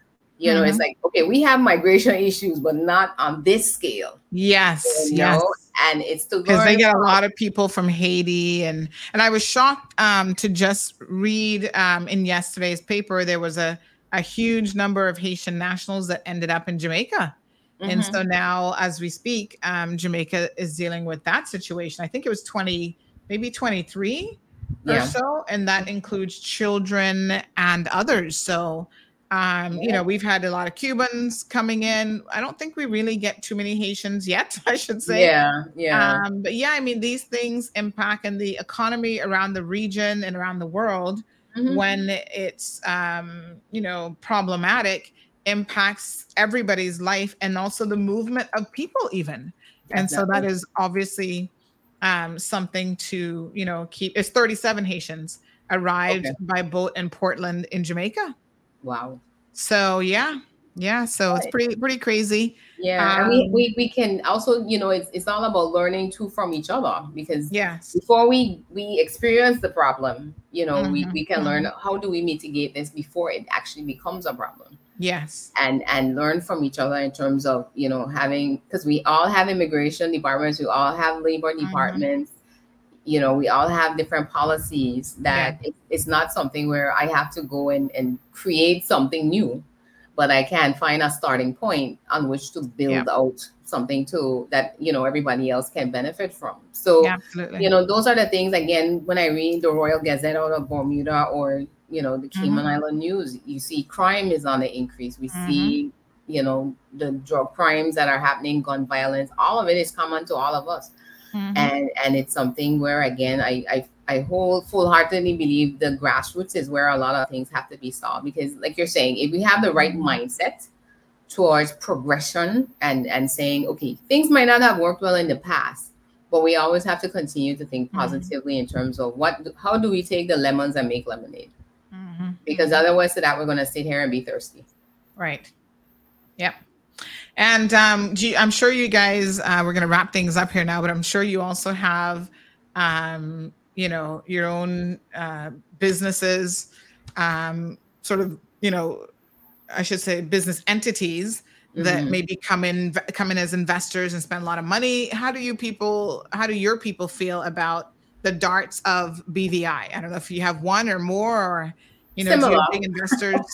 No, we, we, we don't we don't necessarily have um, a company as large as Dart in terms of a developer, and and that Mhm. is something that there is currently a move to implement a trade commission. The legislation was passed last year, where they would manage now the Mhm. investment policies uh, around the country in terms of you know how do foreign investors come in, and even domestic investors, because one of the things that we're seeing is that we're again now in a position where we can't invest back into our own country because we're the business owners, we're the ones that are pushing the economy forward. So bringing in foreign partners is always something that has to be managed in a way that it doesn't disadvantage you know Mhm. your domestic investors that are already there in the economy and you know wholeheartedly vested because they're not going to pick up and say well okay things aren't favorable for me anymore and you know leave the next day so that is something where the, the reception in the community is always something where you know we wait and see Mhm. to an extent.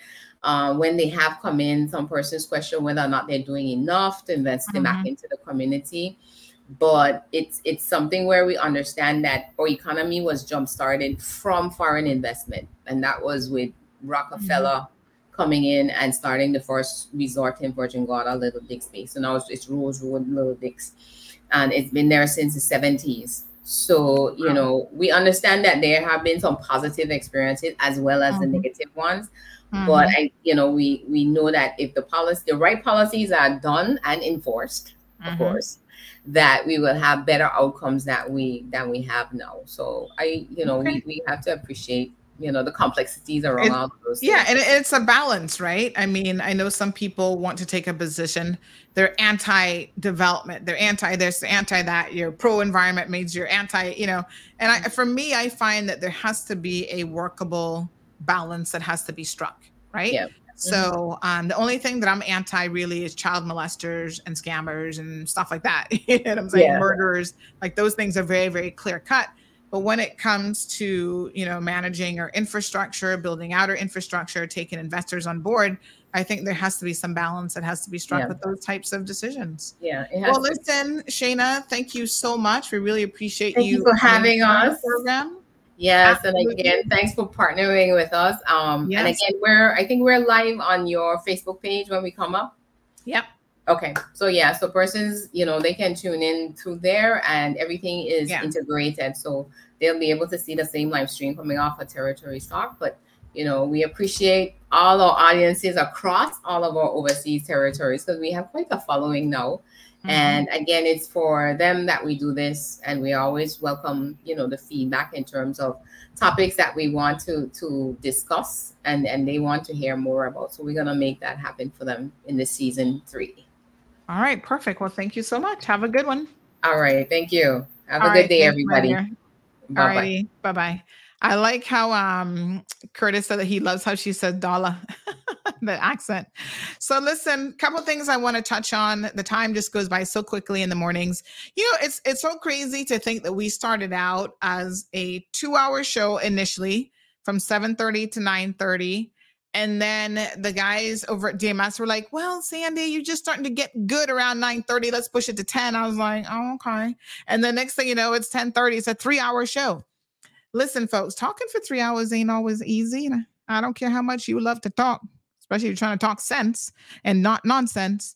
It's a lot, but so thankful. We always got something to talk about. Let me give you guys a couple updates.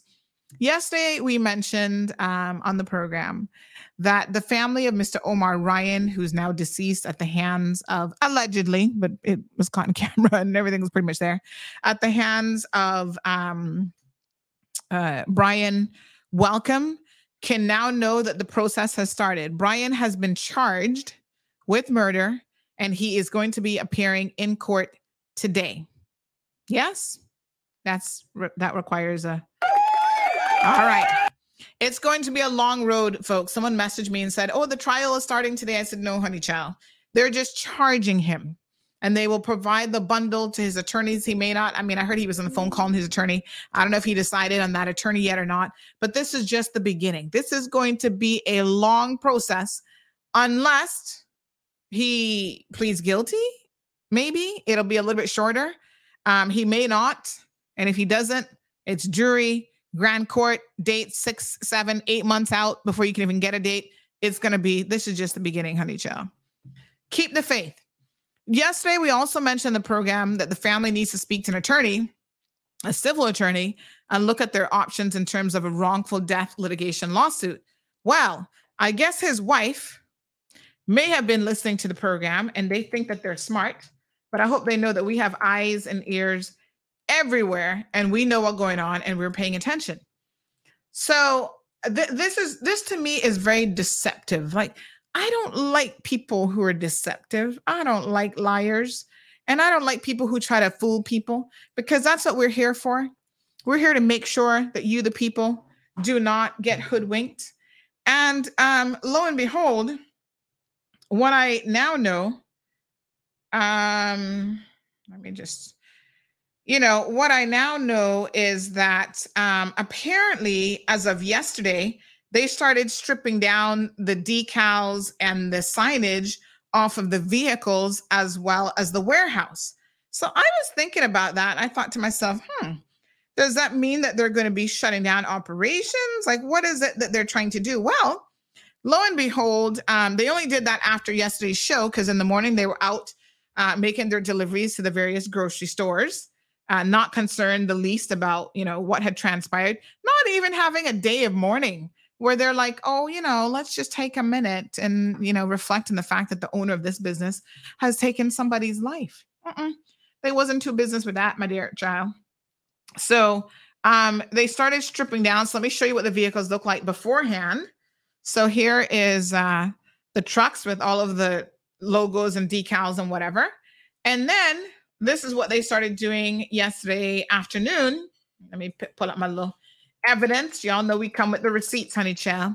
So then they started stripping down the vehicles, removing everything. I- am not even sure what they think they're doing because to me that's just stupid. So somebody running the operations now, not bright at all. They sound like they might be a little bit dumber than this man who runs somebody over uh, the way in which he did. But anywho, um, now they have removed all of the decals and so on from the vehicles in an effort to um, still go about their business and not be seen. I guess. I guess that's what they think is going to happen. I'm not really too sure because, like I said, this makes zero logical sense to me. But this is what they've done. Look, they've stripped off of the vans all of the um, decals that would have said, um, what's the name of his business again? Whatever produce. Yeah, they've stripped them off. Look at that. Isn't that crazy? Pretty wild, right? They've taken them all off. They've taken up the taken off the big sign off of the building already. Look at that. So this is before. See the big sign at the top? Yesterday afternoon, pulled it down already. Well, this is his wife here in this picture. Um, apparently, she is originally from Jamaica, but I think she may have status. And I guess he jumped in that situation. That's how he got his uh, right to remain in the Cayman Islands. Um, so yeah, this is what they're out there doing, but they're still doing deliveries. Here's footage that somebody just sent me of them doing deliveries. Mm-hmm. Mm-hmm. Yep. Still out doing deliveries, honey chill. Nothing has changed. They they actually delivered to Foster's and some of the other grocery stores and stuff as well, Hurley's and whoever. They got some big clients and see. There they are loading up to go do their deliveries. Wow. But cold hearted. Um, I wonder if he has a limited company set up or if he's just trading as. Either way, contact a lawyer make them take care of his two children now they're left fatherless. Mm-hmm. Like I said, we got eyes and ears everywhere. They're out doing a delivery this morning. Now that they stripped down the van. Poor them. Ay, ay, ay. Not too smart if you ask me. Hmm?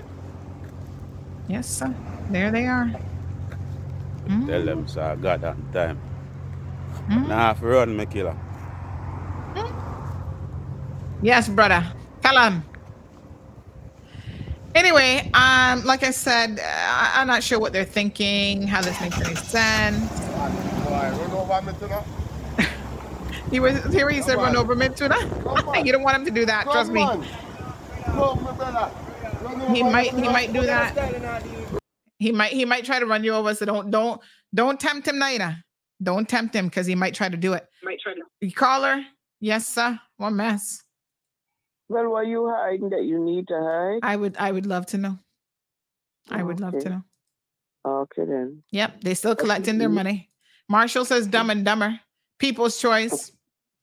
Um, no, Sophia, she's not a Caymanian. I verified that because you know I sent that to a few people and they say, "Oh, she's not no Caymanian child. She got status. She she might have been here a long time, but she's she's you know real Caymanians can tell you she's not Caymanian. I'm just telling you. Okay. She has status, so um, they say they they're not gonna- they're not gonna claim. I was just going to say somebody's got to stand in line sometimes to be clean. Oh, God. So here, here, the here the story. Now I'm, I'm bringing you the rest of the sus. Um, so keep listening as it relates to the video. So- you call me please later on this afternoon? Say that again. Sorry. Would you call me please later on this afternoon? Yes, ma'am. Yes, ma'am. Thank you. Thank you. Okay. I'll call you after the show. So, um, in terms of the CCTV footage, so um, he was driving his Audi. Thank you so much to this um, caller. They've reviewed the footage, and he did not leave the scene. So there was some discrepancy about whether or not he left the scene and went home.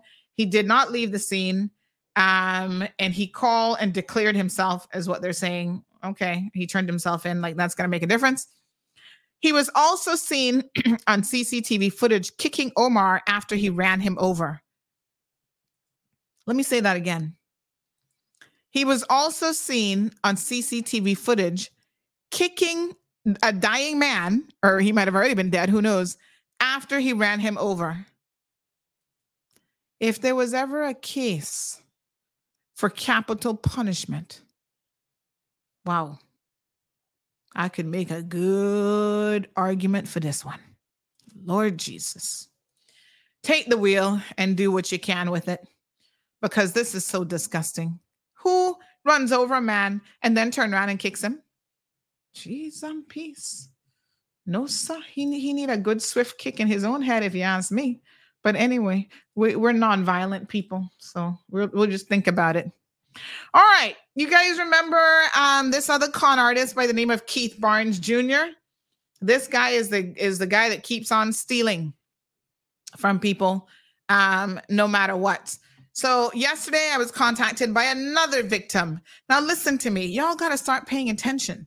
Y'all have got to start paying attention. When we put somebody up on this platform as a scammer, taking money from people, sh- share that with your friends because it is through that knowledge and understanding that you are going to be able to know to avoid this person. Somebody says she's a born Caymanian.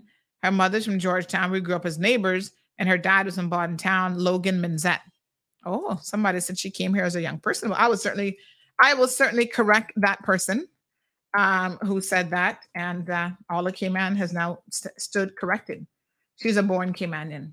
Either way, she looked like she's a born fool right now with some of the decisions that she's obviously making with the business. But anywho, that's on her. Still hire your civil lawyer and go after whatever assets he has. I don't care if it's a trading as or a limited company, go after the assets. Okay, let's move on. Um, so um, yeah, I heard she was from Swamp, but anyway, let's move on. So this guy, Brian, uh, what's his name? Keith, Keith Barnes Jr. This man is a common thief, and he found himself yet another victim. So when we mention the reason why we put these people up publicly and why we name them is y'all have got to stop. Oh my God, falling prey to them. Yeah, get it together, folks. He managed to get another $2,000 out of somebody a couple days ago. This um lady, this is her pension money that she had saved up. Talking about he got a car for sale. This brother don't have his underwear for sale, much less a car. He don't have nothing to sell you. And I'm listen, the RCIPS is well aware of the man.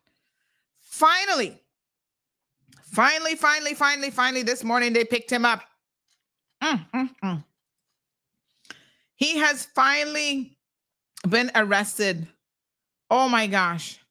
At least this one is off of the streets. They picked him up, handcuffed him. He's in custody now. Oh my God. I'm going to go and report that to the other little guy that he stole $3,000 to because I'm sure he's going to be so happy to hear that. Listen, folks, stop being fooled. You you have an obligation to yourself to protect yourself from con artists and abusers and all these people. That's why you got to stay in the know. You got to know what's going on. You've got to take information and use it wisely. In this day and age, $2,000 is a lot of money. $3,000 is a lot of money. Do not part with your hard earned money with these scammers who are claiming they have something to sell you. You need to see the car, the logbook, ID, everything that's in his name. Don't trust people out in these streets. Dean says, obviously, this person that tuned into CMR and the cold hard truth, right? I feel so bad for her. Because the man sending her voice notes, promising her, oh, you're going to get your $2,000 back. He's a con artist. Hear what he tell her yesterday. Listen to these voice notes. I pick up this other paperwork and I come with you, sir. That's mm. be there, right? All them can just kindly hold on. Me, you doing this, we gonna get it sorted today, okay? Listen, I was I'm coming to you, right? But mm-hmm. you have mm-hmm. people, you have your husband bugging you, you have mm. all these mm. people saying things to you, so then you start to pressure me. I'm trying to get everything worked out the best way I can for you. I told you I was coming, you know. Mm-mm. Mm-mm. Mm-mm. I didn't want to speak to you. I wouldn't answer anything. I answer every message that you send me. So just give me a few minutes. I am coming there. I'm sorting something out to get to you. Mm-mm. You understand? whoever's bothering you, just forget about them. It's mean you're doing the business. Really? Really? Me, you talked about everything is fine. You understand? I'm coming. Yeah, it's because these other people know he's a crook. And they're like, honey, you just been hoodwinked. Oh my gosh. Anyway, he's been picked up. Thank you, Miss Olive. My God. So many people crooking people in the hardest of times. Get it together.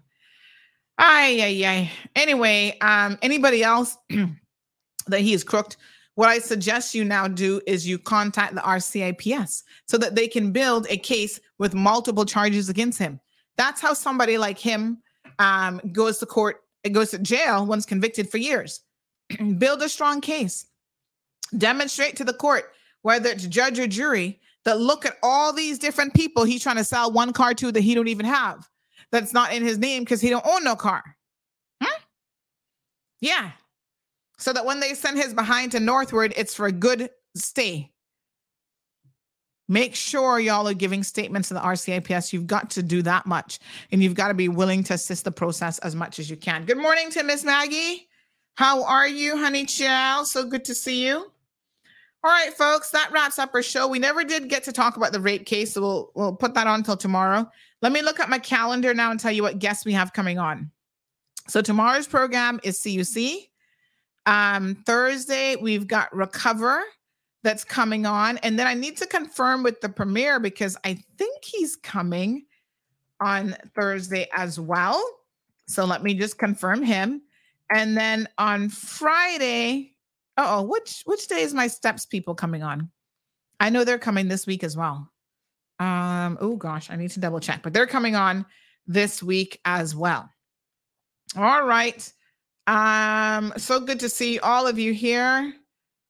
Um, no, Richard never got his money back from that guy. He's been arrested for stealing from um the other place there where he was working, agriculture.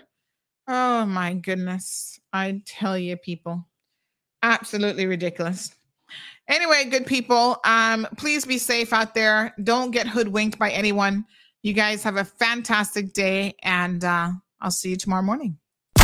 Thank you for tuning in to another episode of The Cold Hard Truth on Bobo 89.1 FM.